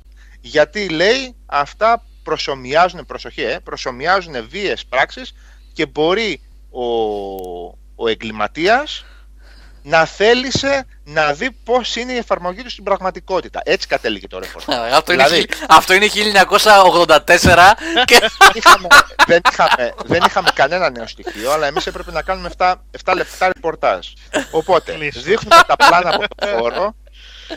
Ξαναλέμε τις ίδιες παπαριές που, που είπαμε και την Παρασκευή, αλλά πέρασε σουκού τώρα και τι θέλετε τώρα να ξεσηκώσουμε κι άλλο θα, ρεπορτάζ; Πώς θα γεμίσουμε προφανώς, προφανώς και αν υπήρχε εξέλιξη δεν θα βγει κανένας ηλίθιος από την ασφάλεια να μας πει ότι μας μυρίζει αυτό ή μας μυρίζει εκείνο γιατί οι άνθρωποι κάνουν έρευνα και κάποια στιγμή να το τσακώσουν το ψυχάκια. Λοιπόν, βάλαμε και έναν ειδικό σύμβουλο κλιματολογίας που μπορεί να ήταν και προκάτι δηλώσεις να τις έχει κάνει κανένα πρόπερση για καμιά άλλη υπόθεση Και στο τέλος χώνουμε και ένα τέτοιο που μου άρεσε εμένα γιατί προχθές που συζητούσαμε την πεθερά μου λέγαμε ρε αυτό το παιδί ο Νίκος ας πούμε το εγγόνι ας πούμε γιατί κολλάει τόσο πολύ και παίζει video games. Μαλάκες μου πιο κάτω δεν πάει να το ξέρετε. Αυτή τη στιγμή είμαστε κάτω εκεί με την Σαμάρα εκεί στο ring, στο πάτο του πηγαδιού και ξύνουμε κάτω το, το πέτρινο τον πάτο, να το ξέρετε αυτό. Θα φάμε τα νύχια μας, θα ματώσουμε τα δαχτυλάκια μας, αυτός είναι ο πάτος, παιδιά. Απολαύστε το, να το ξέρετε. Πιο κάτω δεν πάει, μάγκες. Αλλά δεν κάτσω να το ξανασχολιάσω αυτό το θέμα. Ε, να το σχολιάσω σαν σοβα, σοβαρά, δηλαδή να το σχολιάσω. Απλά θέλω να πω ότι είναι εξαιρετικά γελία η κατάσταση. Για μια για μια Ελλαδάρα που αυτή τη στιγμή βλέπει 70% για όσους βλέπουν τηλεόραση. Γιατί και αυτά τα νούμερα προβοκατόρικα είναι. Έτσι. Λένε ότι το 70% βλέπει το Survivor, αλλά δεν μας λένε σε σχέση με το πόσοι βλέπανε το 2001, πόσοι βλέπουν τώρα τηλεόραση. Κανείς δεν θα το πει αυτό το πράγμα. Ανθρωποφαγία, παιδιά, ανοησία, αδιασταύρωτα γεγονότα, παντελής έλλειψη ρεπορτάζ, ο καθένας το κοντό του και το μακρύ του στη facebook του, ο καθένας το κοντό του και το μακρύ του, ανορθόγραφες αναλύσεις, Ανορθόγραφα σούπερ. Τα σούπερ είναι ανορθόγραφα. Ανορθόγραφοι εγκέφαλοι πάνω απ' όλα. Ανορθόγραφοι εγκέφαλοι. Και τα μυαλά στα κάκια. Ναι, η τηλεόραση θέλει πραγματικά να ανοίγει μόνο για να βλέπετε τις ταινίες σας, τις σειρές σας, τα παιχνιδάκια σας. Και το ίντερνετ, το hoaxing του ίντερνετ, ρε παιδί μου, εντάξει. Ναι. Αυτό είναι, κατά τη γνώμη μου πλέον είναι ακόμα σπουδαιότερη πληγή γιατί την τηλεόραση, με την τηλεόραση πλέον είναι υποψιασμένος αυτό το πράγμα, το ύπουλο πράγμα που είναι μέσα στο ίντερνετ, αυτό είναι το. Λοιπόν, webcast στο αυτή και Survivor στην TV. Survivor στην TV, που λέγα. Ξέρεις εσύ. Ξέρεις εσύ. Καλά, λοιπόν. Exhibit δεν είναι, φυσικά δεν είναι μόνο στην Ελλάδα. Φυσικά και στα ξένα media παίζει ε, αυτό το εντάξει. Ναι. Αλλά... Δηλαδή, κοιτάξτε τώρα, για να λέμε και το... και τα σίκα σίκα, ας πούμε, έτσι δεν νομίζω ότι κανένας σοβαρός άνθρωπος που θα κάτσει και θα το ακούσει αυτό το πράγμα να κάνει κάτι άλλο εκτός από το να χαμογελάσει. Δηλαδή, ε, το, το, το ακούς το ρεπορτάζ και χαμογελάζει. Δεν, ναι, δεν χρειάζεται υπεράσπιση καν αυτό. Τίποτα, τίποτα. Δεν είναι μια ιδιορική δηλαδή, έτσι. Δεν χρειάζεται Λες, καν. Ε, πόσο κουκουρού και άσχετη είσαι, ρε παιδί μου, και, και άσχετη είστε. Ε, και πώς θα την ακούσουν όμως και να πούνε ναι, έτσι είναι τα βιντεοπαιχνίδια και τα τέτοια. Είναι ακριβώς το... σε αυτό το κομμάτι το ρεπορτάζ, ας πούμε. Το θέμα είναι αυτό. Ναι, ναι ρε παιδί. Γιατί θα πούνε, Ω, για να το είπανε κάποιοι, παίζει να είναι πολύ πιθανό αυτό. Ε, Όπως φαντάζομαι θα το πω. Η ναι. Sky πλέον για το μισό ελληνικό πληθυσμό είναι θέσφατο. Ναι. Όπως άκουγα χθες, επειδή είναι λίγο νιρβάνα η κατάσταση το πρωί, τα πρωινά στο κτήμα, έχω αερασπόρα, ας πούμε, και ξέρεις τώρα. Ακούς για πανελλήνιο αγώνα πυγμαχίας νεανίδων, ξέρω εγώ, στις αίρε και τέτοια. Ωραίο είναι αυτό. Λοιπόν, ναι, και είχε καλεσμένοι ο. Πώς τον λέμε, γάμο, από τους ωραίους, τους βετεράνους τους σπορκάστερ της αίρα. Από αυτούς που ξέρουν τα πάντα για στίβο και για τέτοια. Από αυτούς. Ναι. Φοβ... Πώς τον λέμε, ρε, γάμο, δεν μπορώ να θυμηθώ. Είχε μια beach volley ρε παιδί μου, στο στούντιο. Και ήταν φάση τι ψηλή είσαι και τι όμορφη που είσαι και εσύ έπρεπε να κάνεις μοντέλο. Όχι, σαλιάρης. Σαλιάρης, πω, πω. Αλλά και με γνώσεις, εντάξει ρε παιδί μου. Και με γνώσεις. Πω, πω, αυτοί οι σαλιάριδες, οι sportcasters, παιδιά. Πω, πω. Ναι, ναι, ναι, ναι. Λοιπόν, και. Δηλαδή, πέσιμο, αλλά respect μορφή. Εντάξει, λοιπόν. Και Οπότε ε, είπαν, είπαν διάφορα, είπαν και για κλασικό αθλητισμό, είπαν το ένα, είπαν το άλλο, εντάξει, η δουλειά έφευγε για μένα, μια χαρά. Λοιπόν, οπότε στο τέλος λέει, ξέρω εγώ, χόμπι αυτά, εκείνα τι κάνεις, εκτός από τις προπονήσεις που θέλει πολύ, θέλει το ένα, θέλει το άλλο. Ε, ξέρω εγώ, σινεμά βλέπεις, είπανε, είδανε αυτά που βλέπει ο Νικόλας εκεί, τα Λόγκαν, τα Μόγκαν, ξέρω εγώ, είπαν. Ξέρεις και εσύ, το Λάλα, που τους άρεσε πάρα πολύ και κρίμα έπρεπε να πάρει Όσκαρ. Ε, Διαβάζεις τίποτα, όχι δεν προλαβαίνω γιατί είμαι κουρασμένη και κοιμάμαι, λέγει αυτή. Λέει μουσικούλα ακούς, λέει μουσική ακούω, Νικό, πλωμάρι, μουσική ακούω τα πάντα, μου αρέσουν όλα τα καλά, μόνο αυτά τα heavy metal δεν ακούω. Ωραία. στον αστερισμό του ορίου να είμαστε παιδιά αυτή τη στιγμή. Αυτή η Ελλάδα του 2017 δεν λέει να ξεκολλήσει από το 1978. Ε που μπανάρανε τους Σόκρατες από, τις, από τα πάρκα. Λοιπόν, είμαστε στον αστερισμό του Ορίωνα.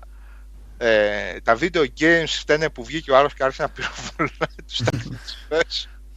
λοιπόν, τα heavy metals και αυτά δεν τα ακούμε. Γενικά, τα heavy metals. Αυτά που Γιατί είναι τα heavy metal, Αυτά του σατανά, του Μεϊτρέγια. Του τα άγρια, τα άγρια. Ναι. Λοιπόν, τι να πω ρε φίλε, τι να πω ρε φίλε, δεν ξέρω, τι να πω. Εγώ σας είπα, σα το έχω ξαναπεί, ότι λόγω τηλεόρασης Αυτή τη στιγμή η Ελλάδα έχει γυρίσει το 1999 τουλάχιστον. Τουλάχιστον ρε. Τουλάχιστον. τουλάχιστον. Αδιακή εποχή. Ναι. Έτσι.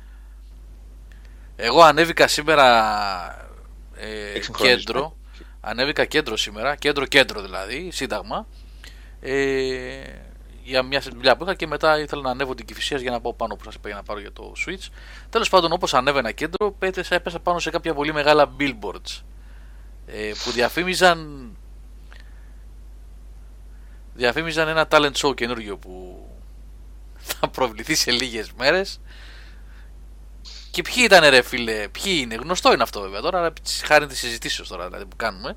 Το πιο ωραίο σε αυτό που λες Γιώργο είναι ότι αυτοί οι δύο που θα συμμετέχουν σε αυτό το show Είναι τρεις τώρα, θα...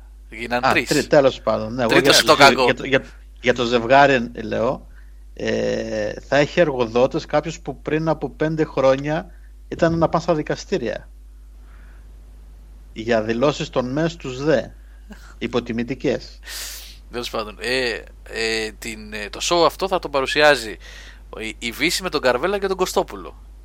Αν αυτό δεν είναι 1995, πείτε μου τι είναι. Το τελευταίο ταγκό μαλάκα μου. Πείτε μου τι είναι. Ρίτα Χίλγουαθ, τελευταία έξοδος λοιπόν, κάτσε το είπα. Αυτό με το Μεϊτρέγια που σου λέω Metal Hammer. είχε, ε, είχε μια καταπληκτική στήλη. Τα έχω όλα κρατημένα αυτά. Γιατί μόνο να γκρινιάζουμε ξέρουμε, αλλά κάποια, κα- ένα καιρό τα διαβάζαμε και βγάζαμε το μήνα έτσι. Λοιπόν, είχε μια καταπληκτική στήλη το Metal Hammer. Το Metal Hammer. Ε, Hammer.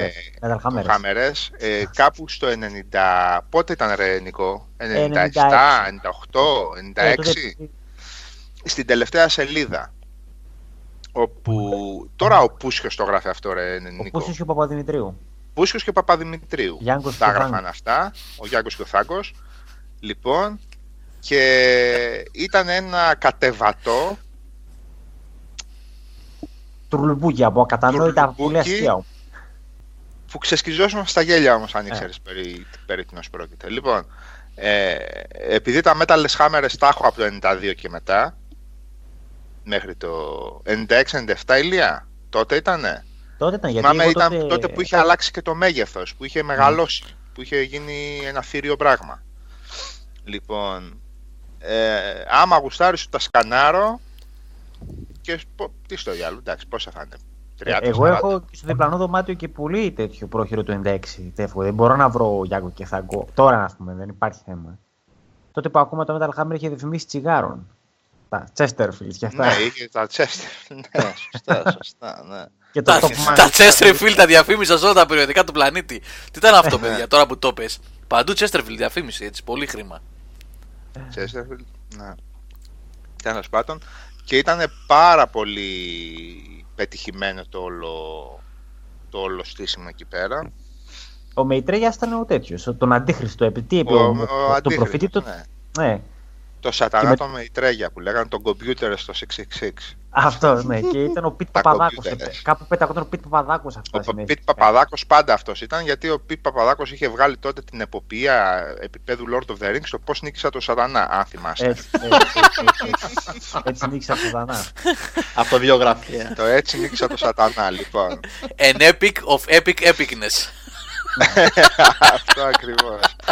Ε, παιδιά ήταν μεγάλες εποχές. Παιδιά ήταν μεγάλες εποχές γιατί είχαμε και λεφτά τότε και το διασκεδάζαμε το όλο σκηνικό. Λοιπόν, αυτοί είχαν περισσότερα λεφτά όμως. Α, Αυτό είναι το κακό. Αλλά ήταν πολύ ωραίες εποχές, παιδιά. Ε, Η καφρίλα ήταν, ε, είχε γίνει, η καφρίλα είχε γίνει τέχνη. Τις- τις εκείνη- ξαναζούμε, εκείνη τις την περίοδο ξαναζούμε τις στιγμές, Πολιτισμό ε, δη- ε, παρήγαγε το ερωτοδικείο. Ναι, το βράδυ. η Βίκη, Και η το Βίκη. μεσημέρι η Βικάρα. Σεμίνα Διγενή και ο Μικρούτσικος. Α, πολύ ωραία πράγματα. Ναι, και λίγο αργότερα το. Το λάδι από τα φύλλα ελιάς, πώς το λέγανε εκείνο. εκεί. Ε, πιο μετά, η φραπελιά. Φραπ- φραπελιά, λίγο Φραπελιά. αργότερα βέβαια. Το νερό από το καματερό ναι, εντάξει. και ο Άγιος Πρεφέζης το 80. Τι οκ. έχουμε ζήσει ρε φίλε σε αυτή τη Ή δεκαετία του το, το άλλο Σάββατο θυμάσαι με την κούβα με τους σκορπιούς που ας τσιμπούσε μπλε σκορπιός Ναι, που ναι, πήγαιναν ναι, και, ναι, που ναι, πήγαιναν ναι, και ναι, μάζευαν ναι. το τέτοιο Το δηλητήριο, ναι. το δηλητήριο Λοιπόν, Πιτ Παπαδάκος, έτσι νίκησε το σατανά, ναι. Μμ. Πέπι, ναι, και Πεπάρα. Η Πεπάρα πολύ σωστά Και θυμάσαι. έλεγε εντάξει ρε Πιτ, το σατανά τον νίκησες, ας πούμε. Ένα δαχτυλίδι εκεί στο σωμάκι δεν μπορείς να βάλεις. Δεν το λέω αυτή τη στιγμή ρατσιστικά, το ξέρετε. Εγώ χοντρό, χοντρός είμαι, αλλά έβλεπες εκείνο το πράγμα και έλεγες και τον νίκησες για να γίνει τι, ας πούμε. αλλά πολλά φράκα, παιδιά, ο Πιτ τότε. Αυτός εντωμεταξύ στα νιάτα του ήταν ε, τέτοιο. Κατ. Ναι, Έπαιζε. ναι, βέβαια. Υπάρχει Α, και κάτι. σε ταινίες δεκαετίας 80 όπου παλεύει με τον Σουκλάκο. Έχω Σουκλάκο. και. Ε, ναι, με το Σουκλάκο. Βέβαια. Έρωμα καρέτη ο Σουκλάκο. Ο Σουκλάκος ήταν true, εντάξει. Τι είναι αυτό που η Ράγιο που έκανε για τον σατανισμό που λέει ο Ντόπα. Για τον Ασβέστη, τι εννοείς δεν Ντόπα, για βοήθησε λίγο, θύμισε μας.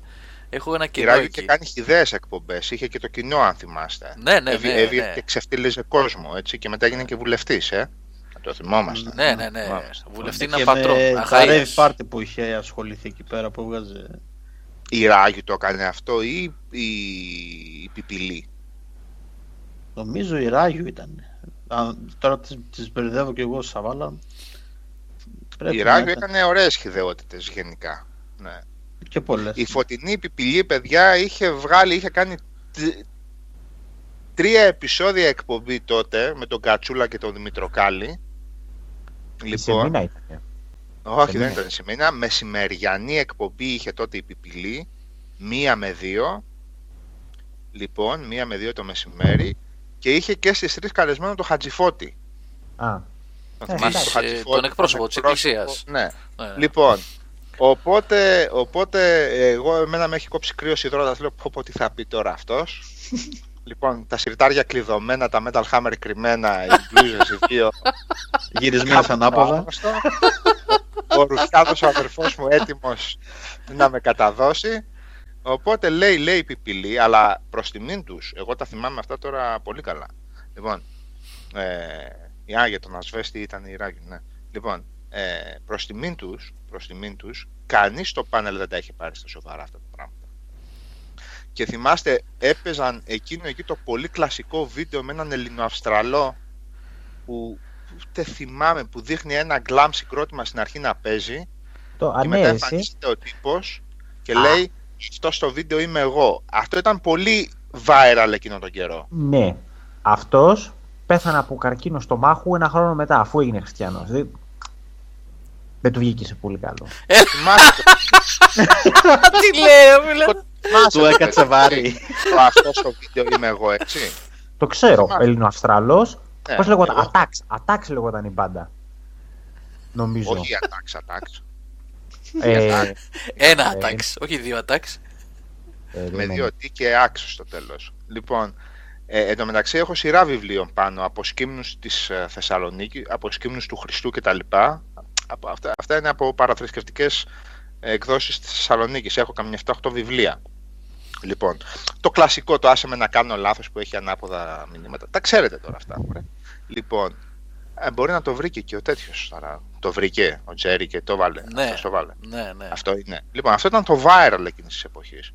Οπότε βγαίνει ο Χατζηφώτης και λέει Αυτά είναι βλακίες κυρία Πιφίλη.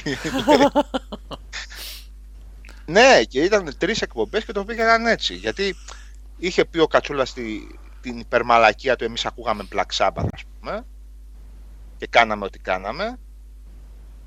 Λοιπόν, και είχε βγει τότε. Ε, όχι, Ε, Κάποιος στο δικηγόρος θα χωριό το πει αυτό, ρε. Ίσως, ε, καλά, σίγουρα έπαιξε αυτό, ρε. Ε, ναι. Εν τω μεταξύ αυτός ήταν μεταλλάς. Ναι, κανονικότατα. Μμ, Κανονικότατα. Δεν ήταν. Ε. Αλλά ήταν εκείνο τον καιρό εννοώ. Άκουγε heavy metal κανονικά, ρε παιδί μου, και στη συνέχεια άκουγε heavy metal και από τη φυλακή και έπαιρνε και κασέτες. Λοιπόν. Ε, καλά, ο Παναγιωτόπουλος και ο Παναγιωτόπουλος είχε κάνει, αλλά τρομάζω να θυμηθώ το τι έλεγε ο Παναγιωτόπουλος. Ο- Μπήκε ο Μπάμπης τώρα μέσα, ο Μπάμπης Γκρέκο και λέει μόνο κορομιλά. Δεν ξέρω τι λέτε, κορομιλά power. Πάω. Και Mana Raver. Εγώ πάντως για τη Ράγιο που λέτε προηγουμένως θυμάμαι μία φάση. Αυτό θα παίζει στο YouTube σίγουρα. Δεν είναι σεξιστικό παιδιά αυτό απέναντι στην κοπέλα, στην κυρία μάλλον πλέον, γιατί δεν είναι κοπέλα πια. Ε, απλά μου είχε κάνει τρομερή εντύπωση που ήταν με το στούντιο, μέσα στο στούντιο με κόσμο και τα λοιπά. Κάποια σοβαρή εκπομπή, ήταν κάτι τέτοιο πάλι, σε εισαγωγικά σοβαρή. Παίρνει τηλέφωνο ένας τυπάς, ο οποίος ξεκινάει τον πυριμπύρι και καλά. Ε, και- α, κοινό δηλαδή, θε, τηλεθεατής και άρχισε να της λέει, το χάψε αυτή ότι ήθελε να μιλήσει και όπως ε, μιλούσαν εκεί στη ροή της συζήτησης λέει θα σου πω κάτι κύριε Ράγιο έχετε πολύ ωραίες βυζάρες και αυτή παγώνει ευχαριστώ και του κλείσαν τη γραμμή. Πρέπει να παίζει και στο YouTube αυτό. Ναι, αυτή είχε φάει και μία, ένα ωραίο μπανάρισμα από την ΕΣΥΑ. Καλά, όχι ότι είναι κανένα σοβαρό πρόγραμμα, προ, πες το όργανο η ΕΣΥΑ, αλλά λέμε ρε παιδί μου, ε, σε κάτι εκπομπές από αυτές που είχε κάνει τότε το... που είχε και κοινό μέσα στο στούντιο ρε παιδί μου, είχε έτσι από αυτά τα, τα σκαλοπατάκια και καθόταν και καμιά 7-8 άνθρωποι ας πούμε. Τους βρήκα Μιλάμε σαν για απαραίτηση. Τους βρήκα το Ξεφτυλίσει, ποιο, Η Axe Attack. άξατα κάλο Αυτός ήταν που αυτό, το ναι. viral που θα δείτε και θα γελάτε είναι από αυτήν εδώ την πάντα, να ξέρετε. Ναι. Λοιπόν, ε, είχε ξεφτυλίσει μία άνεργη. Όταν σας λέω ότι την είχε ξεφτυλίσει, ρε παιδί μου, την είχε ξεφτυλίσει μέσα στο στούντιο, δηλαδή ε, και, και πεινάς και κάνεις και ψάχνεις στα σκουπίδια, ξέρω, τι- την είχε ξεφτυλίσει, δηλαδή έπαιζε ότι τώρα αυτός που θα μας πάρει τηλέφωνο θα σου δώσει δουλειά και ήταν για άλλη φάση εκείνο και είχε φάει ένα τρελό μπανάρισμα του στείλω ότι τρως διαγραφή για έξι μήνες, για ένα χρόνο. Βέβαια συνέχισα κάθεκτη να κάνει. Το ίδιο και βγήκε και βουλευτάρα εγώ, εντάξει δεν είναι. Κατά τα άλλα ο Φίλης είναι το πρόβλημα. λοιπόν έλα ένα διάλειμμα Αυτή η άξατακ ήταν ρε. Αυτό που Ε, λέγεται και ναι, ακριβά ρε και- φίλε. Δες, και λέει κιόλας και στη, πανάκριβο. στη Metal Archives ότι είναι ο Guy. Λέει ο Andy Zuman είχε κάνει το. Αυστραλία αυτή. Ναι, Sirens The Mysteries of Music, αν θυμάσαι. Σατανισμός στη ροκ μουσική. The Sirens, αυτό πρέπει να λες, με τον Όλυν Αυστραλό. Ναι ρε παιδί μου, ένα ήταν Ναι. το βίντεο που έδειχνε και ξανά έδειχνε Ναι, και έλεγε. και παίζαρε αλλά- το 93, αυτός από τέτοιο. Ναι. Αυτό το αξατάκ το, θέλω, ε, το θυμάμαι, αλλά... Είναι ε, και καλό. Πολύ καλό είναι. Απλά δεν θυμόμουν ότι ήταν η αυτή. Εγώ ένα βίντεο live θυμάμαι, ρε παιδί μου, που έδειχνε Έχει, και έδειχνε. ας Υπάρχει και πούμε. αυτό στο YouTube, ναι. Ναι. Αυτό πρέπει να είναι και πανάκριβο το Axe Attack το Ναι, βινίλιο. φαντάζομαι πως ναι, δεν θυμάμαι, Κάτι- δεν έχω δει τώρα κάποια- πόσο είναι η τιμή, αλλά... 500 600 θα κάνει. Το κα- Κάπου τόσο, δεν μπορεί να είναι λιγότερο. Αυτά που είχε κοπιάρει ο άλλος, ο Απατεώνας είναι. Ο Πατέωνας είναι έτσι. μμ. Ναι, ναι. Θα κυκλοφορήσει σε ελληνικές bootleg υπερεκδόσεις. Ναι, αυτό. Λοιπόν, ένα διάλειμμα. Ε, γιατί έχουμε τον Άγγελο που περιμένει να μπει. Μόλις γύρισε από μια προβολή.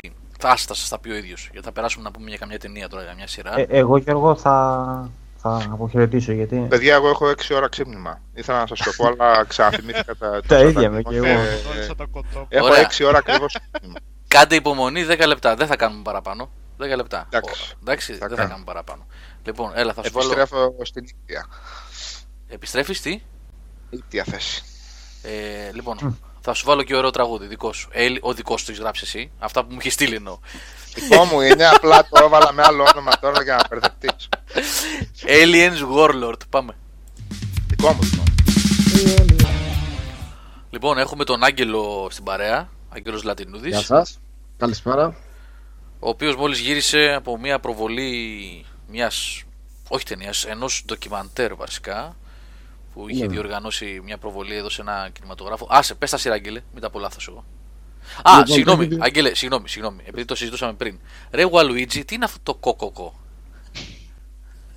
Είχαμε απορία τώρα όσο παίζει το κομμάτι, διαβάζαμε το chat. Κοκοκό και από τα webcast πλέον ο Λεύ. Τι είναι αυτό δηλαδή, τι ακριβώς; Να ξέρουμε δηλαδή τη slang που χρησιμοποιείς για να καταλαβαίνουμε. Έλα, Άγγελε, sorry, συνέχισε. Λοιπόν, η Ubisoft έδειξε μια προβολή, εγώ θα το έλεγα ντοκιμαντέρ και όχι ταινία, ε, με την ευκαιρία της κυκλοφορίας του Ghost Recon το- του Wildlands, το οποίο επικεντρώνεται στο καρτέλ που είχε στήσει ο Εσκομπάρ, το πω, ε, που μετέφερε κοκαίνη στη, στις Ηνωμένες Πολιτείες. Στην αρχή μιλάνε διάφοροι από διακινητές, διακινητής του καρτέλ. Ε, ένας παππούς ο οποίος ήταν ο, υπεύθυνο- ο PR του καρτέλ, δηλαδή το λέω PR, κυριολεκτικά έκανε PR στο καρτέλ. Ε, μιλάει το δεξί χέρι του Εσκομπάρ, ο λεγόμενος Ποπάι. Αυτός που λένε ότι έχει κάνει 3.000 φόνους. Ένας πανέμορφος δεν είναι αυτός; Ε, εντάξει, ναι, δεν, δεν το λες άσχημο για την ηλικία του, δηλαδή άσπρο μαλλί. Α, μα ήταν άσχημος πολύ, γι' αυτό λέω ότι. Όχι έτσι. Ναι. Ε, Ποιος άλλος μίλησε; Μη, πήρα συνέντευξη από δύο μυστικούς πράκτορες της δίωξης ναρκωτικών της Αμερικής. Αυτό το Νάρκος δεν ήταν η σειρά, το Νάρκος δεν ήταν αυτό. Ή ήταν το ίδιο πράγμα. Ναι, το- αυτό ό,τι Όχι. περιγράφει τώρα μέχρι στιγμής. Το ναι. ακριβώς. Ας πούμε, στην αρχή δείχνει τον τύπο που ξεκίνησε ο πρώτος που με- έφερε κοκαίνη στις Ηνωμένες Πολιτείες. Είναι αυτός που βασίστηκε η ταινία το Blow με τον John Depp παλιά. Ποιος την έχει δει; Α, α, α, ναι, Εγώ, ναι, εγώ, ναι, ναι. ναι. Αλλά δείχνει τον παππού, ο οποίος είναι μορφή, δεν λέει τίποτα άλλο. Του παίρνει συνέντευξη σε μια παραλία, πίνουν μπύρες. Ωραία πράγματα. Ε, Πώς λέμε, ο Καποδίστρια έφερε την πατάτα στην Ελλάδα. Α, Ο μπράβο. οποίος που έφερε την Ναι. κοκαίνη στην Αμερική και έτσι. Ε. Δηλαδή ο παππούς ξεκίνησε από μαριχουάνα και κατέληξε κοκαίνες. Αεροπλάνα. Και βαπόρια. Ένα. Τώρα ρωτήστε κι εσείς. Και ναι, με το Wildlands, ας πούμε, πώς, πώς συνδέεται το όλο σκηνικό γενικά; Τι θέλουν να Ε, πούνε τώρα επίτε. Βασικά σου δείχνει ότι η Βολιβία έχει γίνει το νούμερο ένα κράτος που παράγει φύλλα κόκας. Αυτό κοκαίνη. λέει ότι Φύλλα είναι το κόκας. νούμερο ένα. Ναι ρε παιδάκι μου σου λέει ότι ο πρόεδρος Γιατί από τη στιγμή που έδιωξε τη... γιατί έχει διώξει τη δίωξη ναρ... ναρκωτικών της Αμερικής από τη Βολιβία έχει αυξηθεί η παραγωγή κόκας έχουν βγάλει τσίχλες, κοακόλες, γλυφιτζούρια κόκα Η Βολιβία Θα σου όλα λέει, αυτά. ή Εγώ η το Κολομβία; αντίθετο Βολιβία. διάβασα βασικά Βολιβία για την παραγωγή Ναι. κοκαίνης στη Έχει Βουλγαρία. μειωθεί. Όχι ότι έχει αυξηθεί. Δεν, έχει μειωθεί ελάχιστα, αλλά έχει μειωθεί αυτό.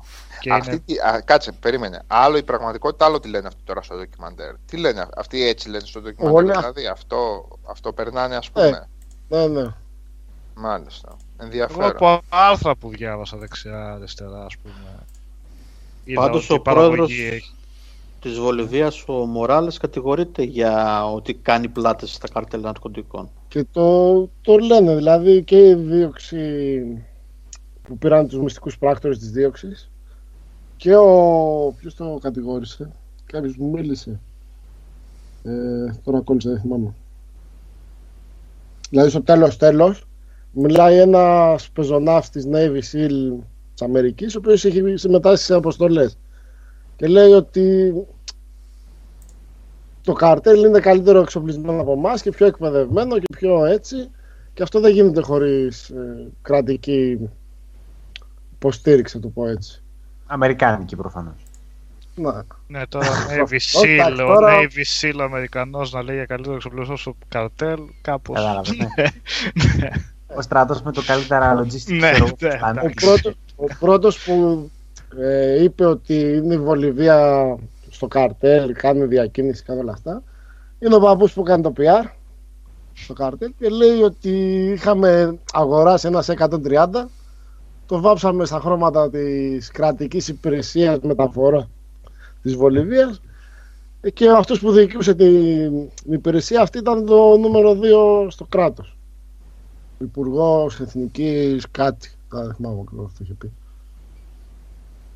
Και ο παππούς του καρτέλ βγήκε να τα βγάλει στη φόρα όλα αυτά στο Ε, ντοκιμαντέρ κανονικά. της Ubisoft. Κάτι... Καλά, αυτό το, το θα έχει προστασία. Άστα. Ναι, η προστασία τι θα πει για αυτά που λέει. Ε, εν τέλει, ο σκοπός ποιος ήταν το ντοκιμαντέρ, Άγγελε, ή πώς το κατάλαβες; Τι, τι ήθελε να δικαιολογήσει γιατί φτιάχνει ένα παιχνίδι που έχει τέτοια θεματολογία; Ή βγήκε παράλληλα έτσι για ενημέρωση; Παράλληλα, έτσι, παράλληλο. Α. Να προετοιμάσει, δηλαδή το βγάλα να προετοιμάσει τον κόσμο τώρα για το Wildlands. Δεν κατάλαβα. Γι' αυτό λέω, σαν ταινία δεν, δεν στέκει κάπου.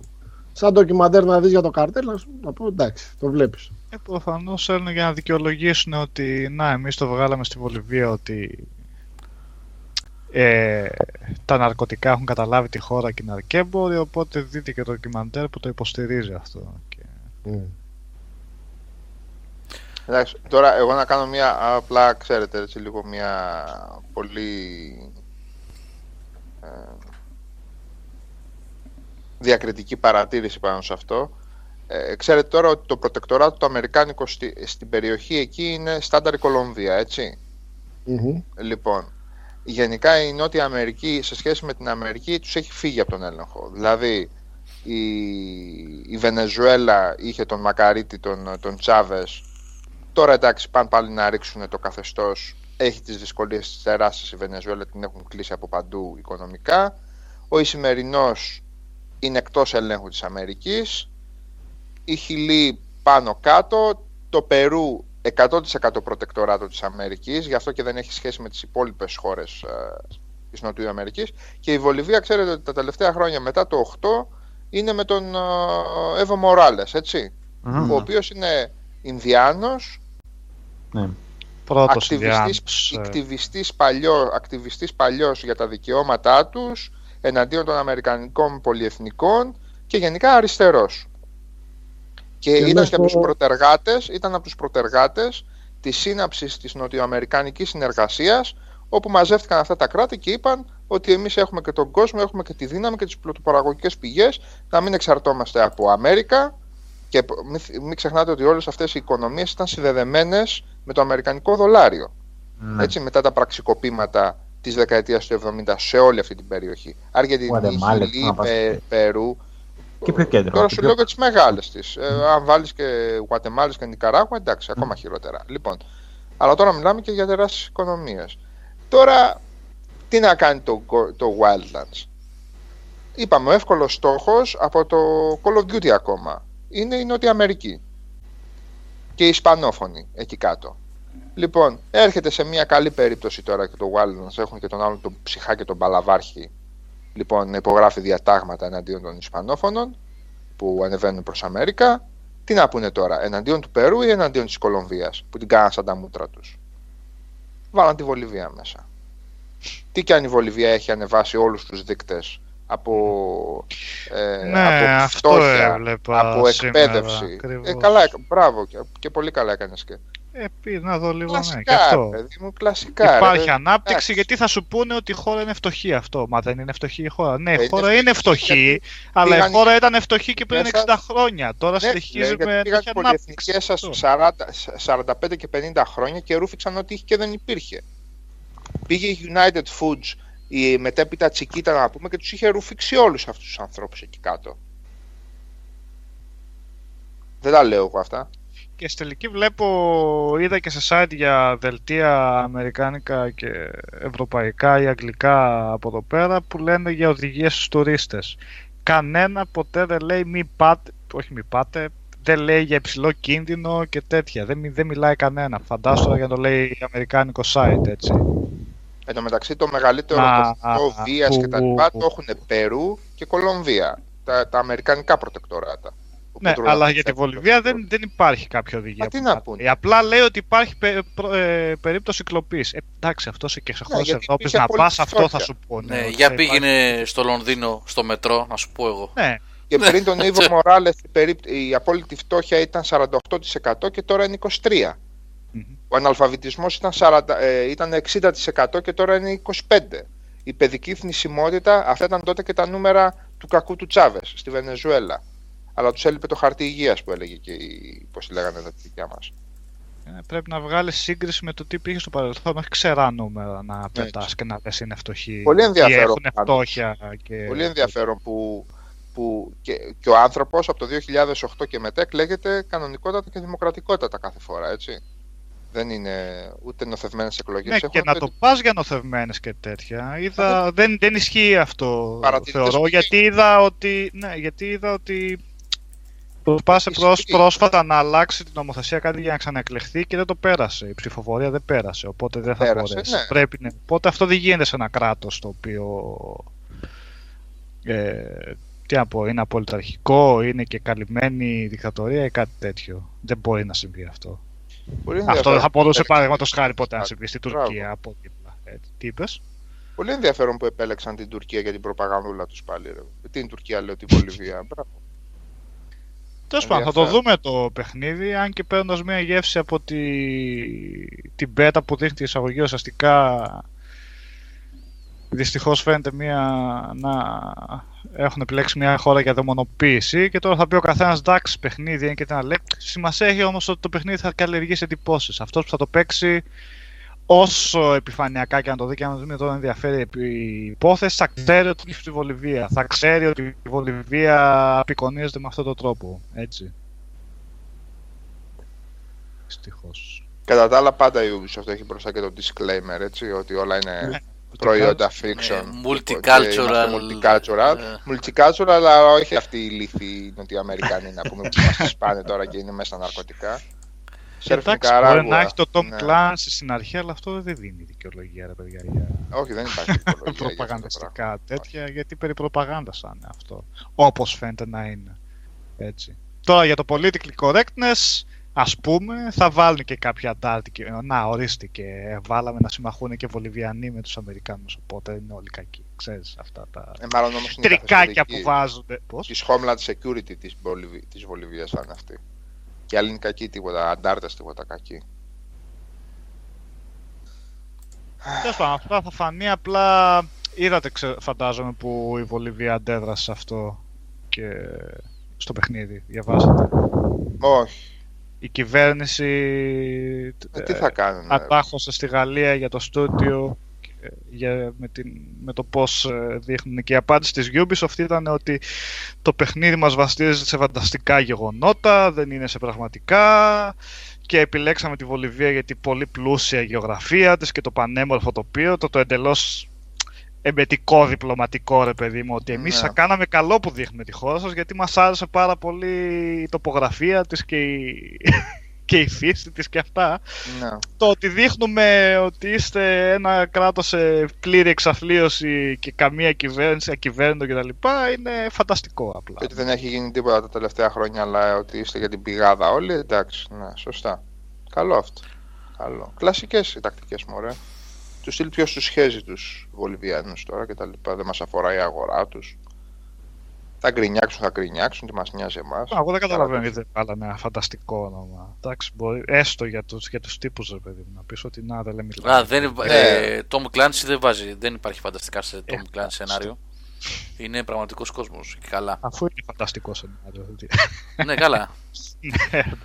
Ναι, εντάξει. Να σας το αλλάξω Πάντως, λίγο εγώ φοβερό τώρα. πράγμα, Α, ρε φίλε, έλα. φοβερό, έτσι, να, να έχεις όλη την δυνατότητα μυθοπλασίας, έτσι, να, όλη την πολυτέλεια, ας πούμε, του κόσμου, να, να, να κάνεις μυθοπλασία και να λες που Βολιβία.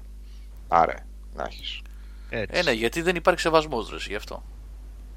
Αυτές οι παπαριές περί Και άμα multicultural δεν και τα- διαβάσεις ναι, και άμα δεν ναι. διαβάσεις κάτι να δεις κάτι για τη χώρα, απλά έχεις αυτό το στερεότυπο στο μυαλό σου. Ότι ναι, έτσι είναι. Γε- Εκεί ναρκωτικά χαμός. Σκοτώνουν, σφάζουν, κάνουν. Δεν υπάρχει. Αυτό έχεις στο μυαλό σου. Σαν τα Και το ρεπορτάζ. παιχνίδι θα βάλει ένα ακόμα λιθαράκι, έτσι. Ή μεγάλο λιθάρι. Και θα το χτίσει ακόμα παραπάνω, θα χτίσει αυτό το στερεότυπο. Ναι, το, το, το, Που η χώρα εννοείται έχει προβλήματα, αλλά όχι στο, στο άλλο άκρο όπως τα δείχνουν. ε, Όπως ναι, και να θέλουν. ξέρουμε αν βελτιώνονται οι καταστάσεις ή αν χειροτερεύουν. Ναι. Γιατί αν βελτιώνονται κάτι σημαίνει ότι συμβαίνει. Ε, τρομερό πράγμα, ρε παιδί μου. Τέλος πάντων. Λοιπόν, εγώ θα σας το θα πάω σε εντελώς άλλο τέτοιο. Για το, για το ίδιο παιχνίδι. Ε, βασικά θα υπάρξει ανακοίνωση και θα βγάλω άρθρο μες στη βδομάδα γι' αυτό, αλλά μιας και το λέτε, κολλάει τώρα εδώ πέρα. Επικοινώνησαν πριν από μερικές μέρες μαζί μου από τις εκδόσεις Καστανιώτη. Δεύτερη φορά που επικοινωνούν από εκδοτικό οίκο με τον Game Over και χαίρομαι πάρα πολύ γι' αυτό και τους ευχαριστούμε και πάρα πολύ.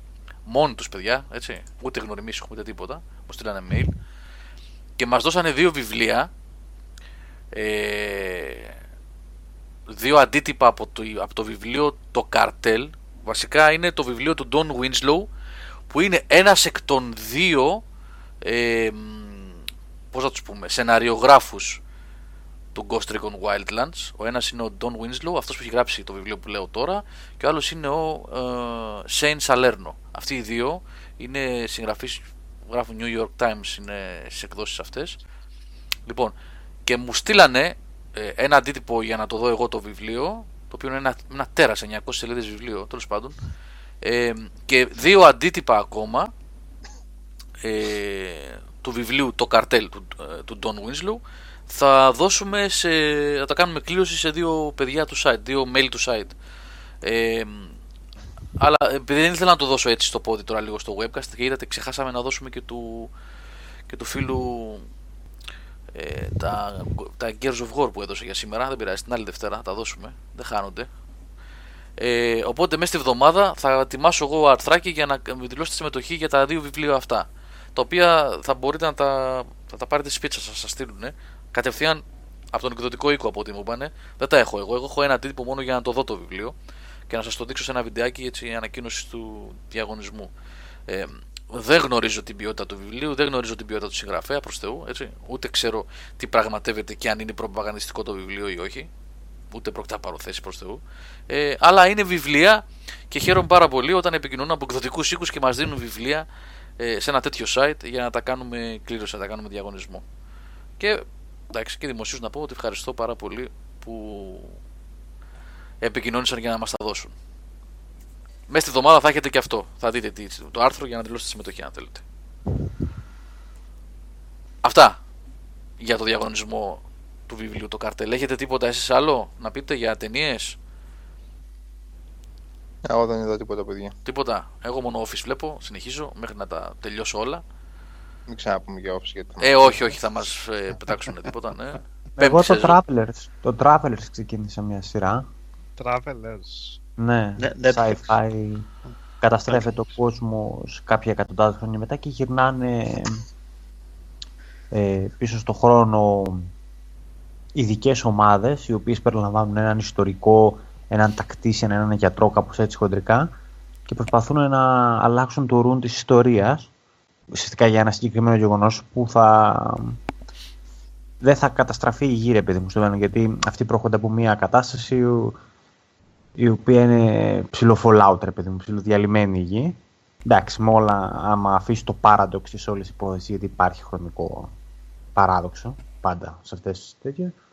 Ε, συμπαθητική, ρε παιδί μου, έτσι, για να δεις μια... Και λίγο και 12 Monkeys θυμίζει στην... α, Πώς ήταν η υπόθεση του 12 Monkeys που Α, γυρνούσε για να σώσει από την α, εξάπλωση του ιού. Ε, κάτι ανάλογο σε πιο μεγάλο scale, ας πούμε. Και, και Νίκο Παθητικό. νομίζω είναι καναδική παραγωγή. Α, Από και ότι- καλό είναι, ρε παιδί μου. Εντάξει, Ναι. δηλαδή, το θέμα είναι ότι μπαίνουν σε άτομα τα οποία κατά κάποιο τρόπο μεταφέρεται στο παρελθόν η, η συνείδησή τους. Τώρα δεν εξηγεί πώς και γιατί, δεν μπαίνουν στον κόπο που θα μπορούσε να εξηγήσει και κάτι τέτοιο. Ε, σε άτομα που είναι έτοιμα να πεθάνουν, αλλά υπάρχουν κάποιες αστοχίες. Για παράδειγμα, ένας μπαίνει σε έναν που είναι ναρκωμανής, ένας άλλος μπαίνει. Ε, μία μάλλον μπαίνει σε μία που έχει πνευματικά προβλήματα ε, και δείχνει και κατά κάποιο τρόπο και τα διάφορα θέματα που έχουν με την πραγματική ζωή. Διότι παίρνοντας τη θέση των ανθρώπων στη σημερινή εποχή, αυτοί πρέπει να ζήσουν και στην, α, να αντιμετωπίσουν και τους συγγενείς τους, τους φίλους τους, οπότε τον μπλέκει και λίγο προς τα εκεί πέρα. Καλό είναι, εντάξει. Δεν, α, έξι επεισόδια έχω δει μέχρι στιγμής. Βλέπετε. Εύκολα βλέπετε.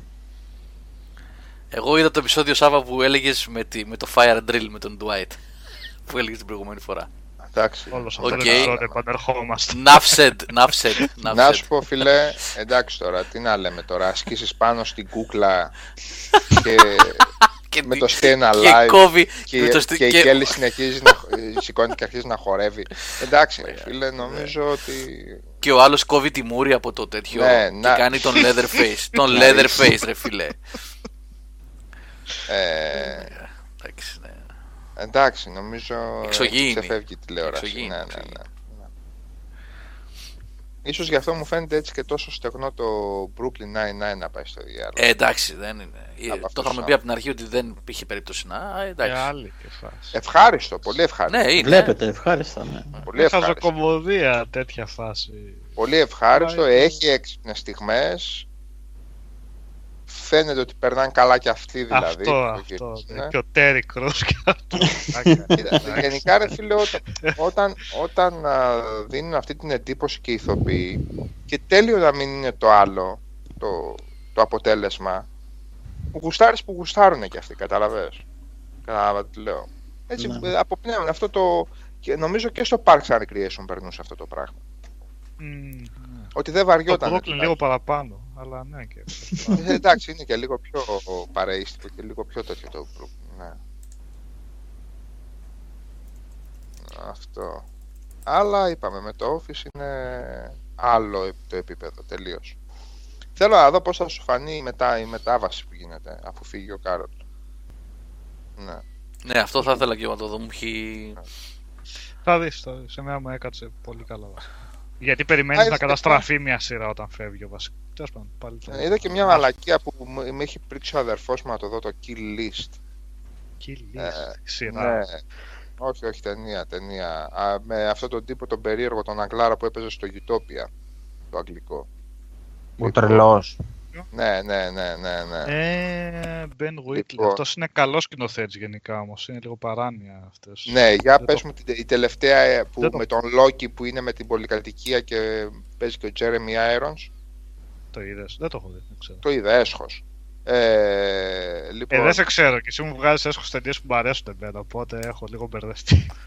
Λοιπόν, Το ε, A Field in England του ίδιου σκηνοθέτη είναι, είναι πολύ καλό. Τέτοιο Ναι. μπιμουβιά, χαμηλό, ε, εννοώ, χαμηλό budget κτλ. Ασπρόμαυρο, μεσονική Αγγλία που έχει να κάνει με κάτι παραστησιογόνα μανιτάρια. Τέλος πάντων, είναι αλλού για αλλού η ταινία.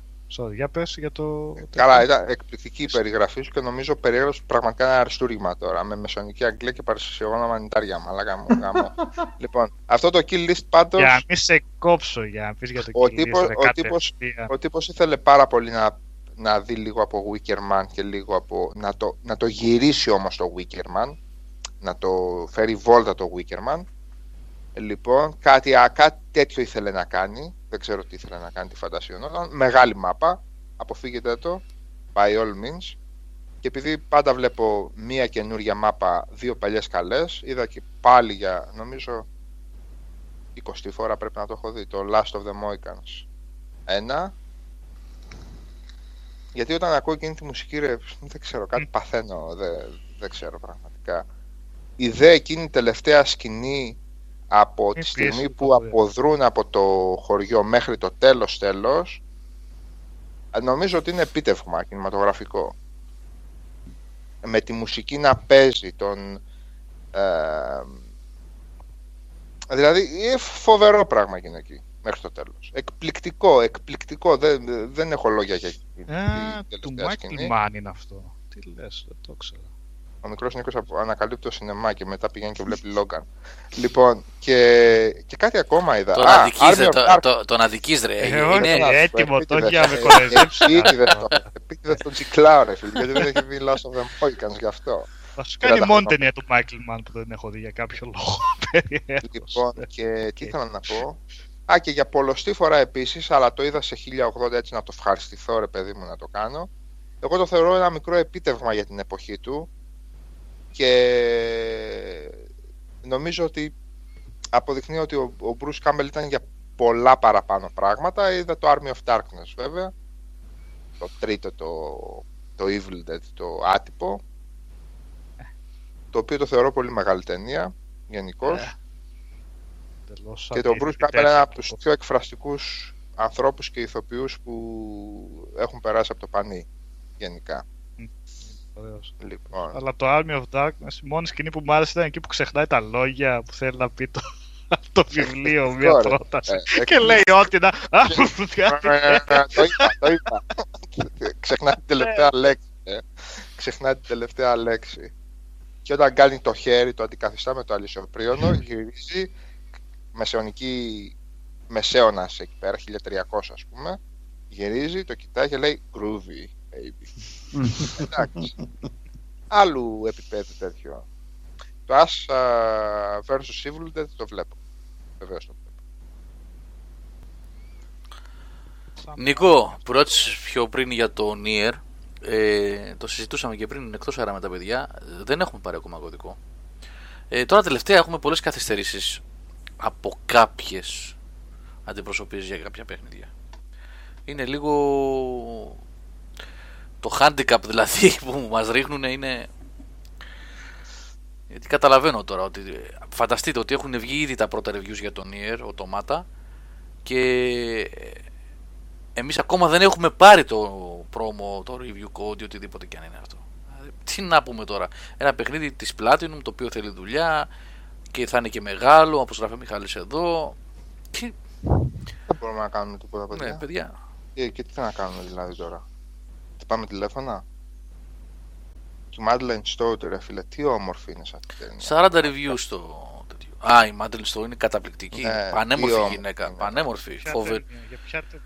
Φοβερή. τελευταίο το Μοϊκανό. Ομορφιά φυσική. Από τις πιο ωραίες γυναίκες του Τι κόσμου. όμορφη γυναίκα, ρε φίλε. ναι. Και στο 2 Jakes ήταν πάρα πολύ ωραία, σεξι. Εντάξει, φοβερή γυναίκα. Φοβερή η Μάντελ Στό. Και στο 12 Monkeys ήταν πολύ όμορφη. Γενικά, αυτή το μεταξύ έχω, την έχω χάσει τα τελευταία χρόνια. Είχε κάνει αυτό το Revenge στο ABC, ρε. Α, Και στο τέλος. σειρά. το Πέντε χρονιές. Και πήγαινε και πάρα πολύ καλά από νούμερα και τέτοια. Αλλά από ταινίες εντάξει, δεν. που έπαιζε στο Avenging Angel. Χειρότερο κύκνιο άσμα αν δεν Queen δεν μπορούσε να κάνει. Ο... Νίκο, κοιμήσου, ρε φίλε. Ναι, ναι, κλείνουμε γιατί ο Νίκος είναι. Ναι, ναι. λοιπόν, παιδιά, Α, και κλείνουμε. πάλι που ετοιμαζόμουν είδα και το τρίτο το Pusher για την επόμενη εκπομπή. Θα Κράτα ήθελα το για το να επόμενο. στείλω Ποιο αυτό. τρίτο είχα, Έχει είχαμε κι άλλα άλλο. δύο. Έχει κι Είχαμε άλλο. άλλα δύο. Σε κάθε εκπομπή βλέπω το κάθε ένα, αλλά κάθε φορά με κοροϊδεύεις και δεν μου σταματάς τη φόρα για το. Α, νομίζω Για πλάκα μου κάνεις ότι είναι τρία τα pusher. Πού να ξέρω ότι το λες στα σοβαρά. Κι όμως. Αλλά εκεί τελειώνει. Οπότε στην επόμενη εκπομπή αναγκαστικά θα μιλήσουμε για αυτά. Λοιπόν, κλείνουμε. Συγγνώμη, παιδιά. έχουν βγει 40 reviews για τον Nier. Ναι, ναι, ναι, ναι. ναι. Α, Εντάξει, Εντάξει. Πολύ handicap μιλάμε τώρα, όχι αστεία. εντάξει τώρα. οκ. Καλά. Αυτό ποιος το βγάζει; Η Square. Μάλιστα. Platinum Games Development Square είναι το publishing. Τέλος πάντων. Λοιπόν, παιδιά, κλείνουμε γιατί ο, ο Πλωμαριτέλης θα λιποθυμήσει. Νίκο, είσαι εκεί ακόμα, ζεις; Μμ. Περισσότερο. στις 11 και 4 το πέρασα αυτό το στάδιο. Τώρα ξαγρύπνησε τώρα, ξαγρύπνησε. Τώρα ξαγρύπνησα, ναι. Πάμε για τρεις τώρα. Άρα, Αύριο περισσότερα έχουμε review tournament, έχουμε το πρώτο βίντεο για το Switch και μέσα στη βδομάδα πολλά ακόμα, παιδιά. Λοιπόν, ευχαριστούμε για την παρέα. Νίκος Πλωμαριτέλης, Γεια σας, καλό βράδυ. Γιάννης Τσελής, Καληνύχτα. Ω, Νικόλας, Νικόλας Μαρκόγλου, Καλό βράδυ. Άγγελος Λατινούδης Καληνύχτα σας. και Σάβας Κατζατζίδης. Review tournament αύριο. Αύριο, αύριο. Νικόλα, δες το τελευταίο των Μοϊκανών, Ήμαρτον. Θα το δω. Και το Blade Runner. και το Alien. Καλό βράδυ, φιλιά. Bye. Ε, Όχι.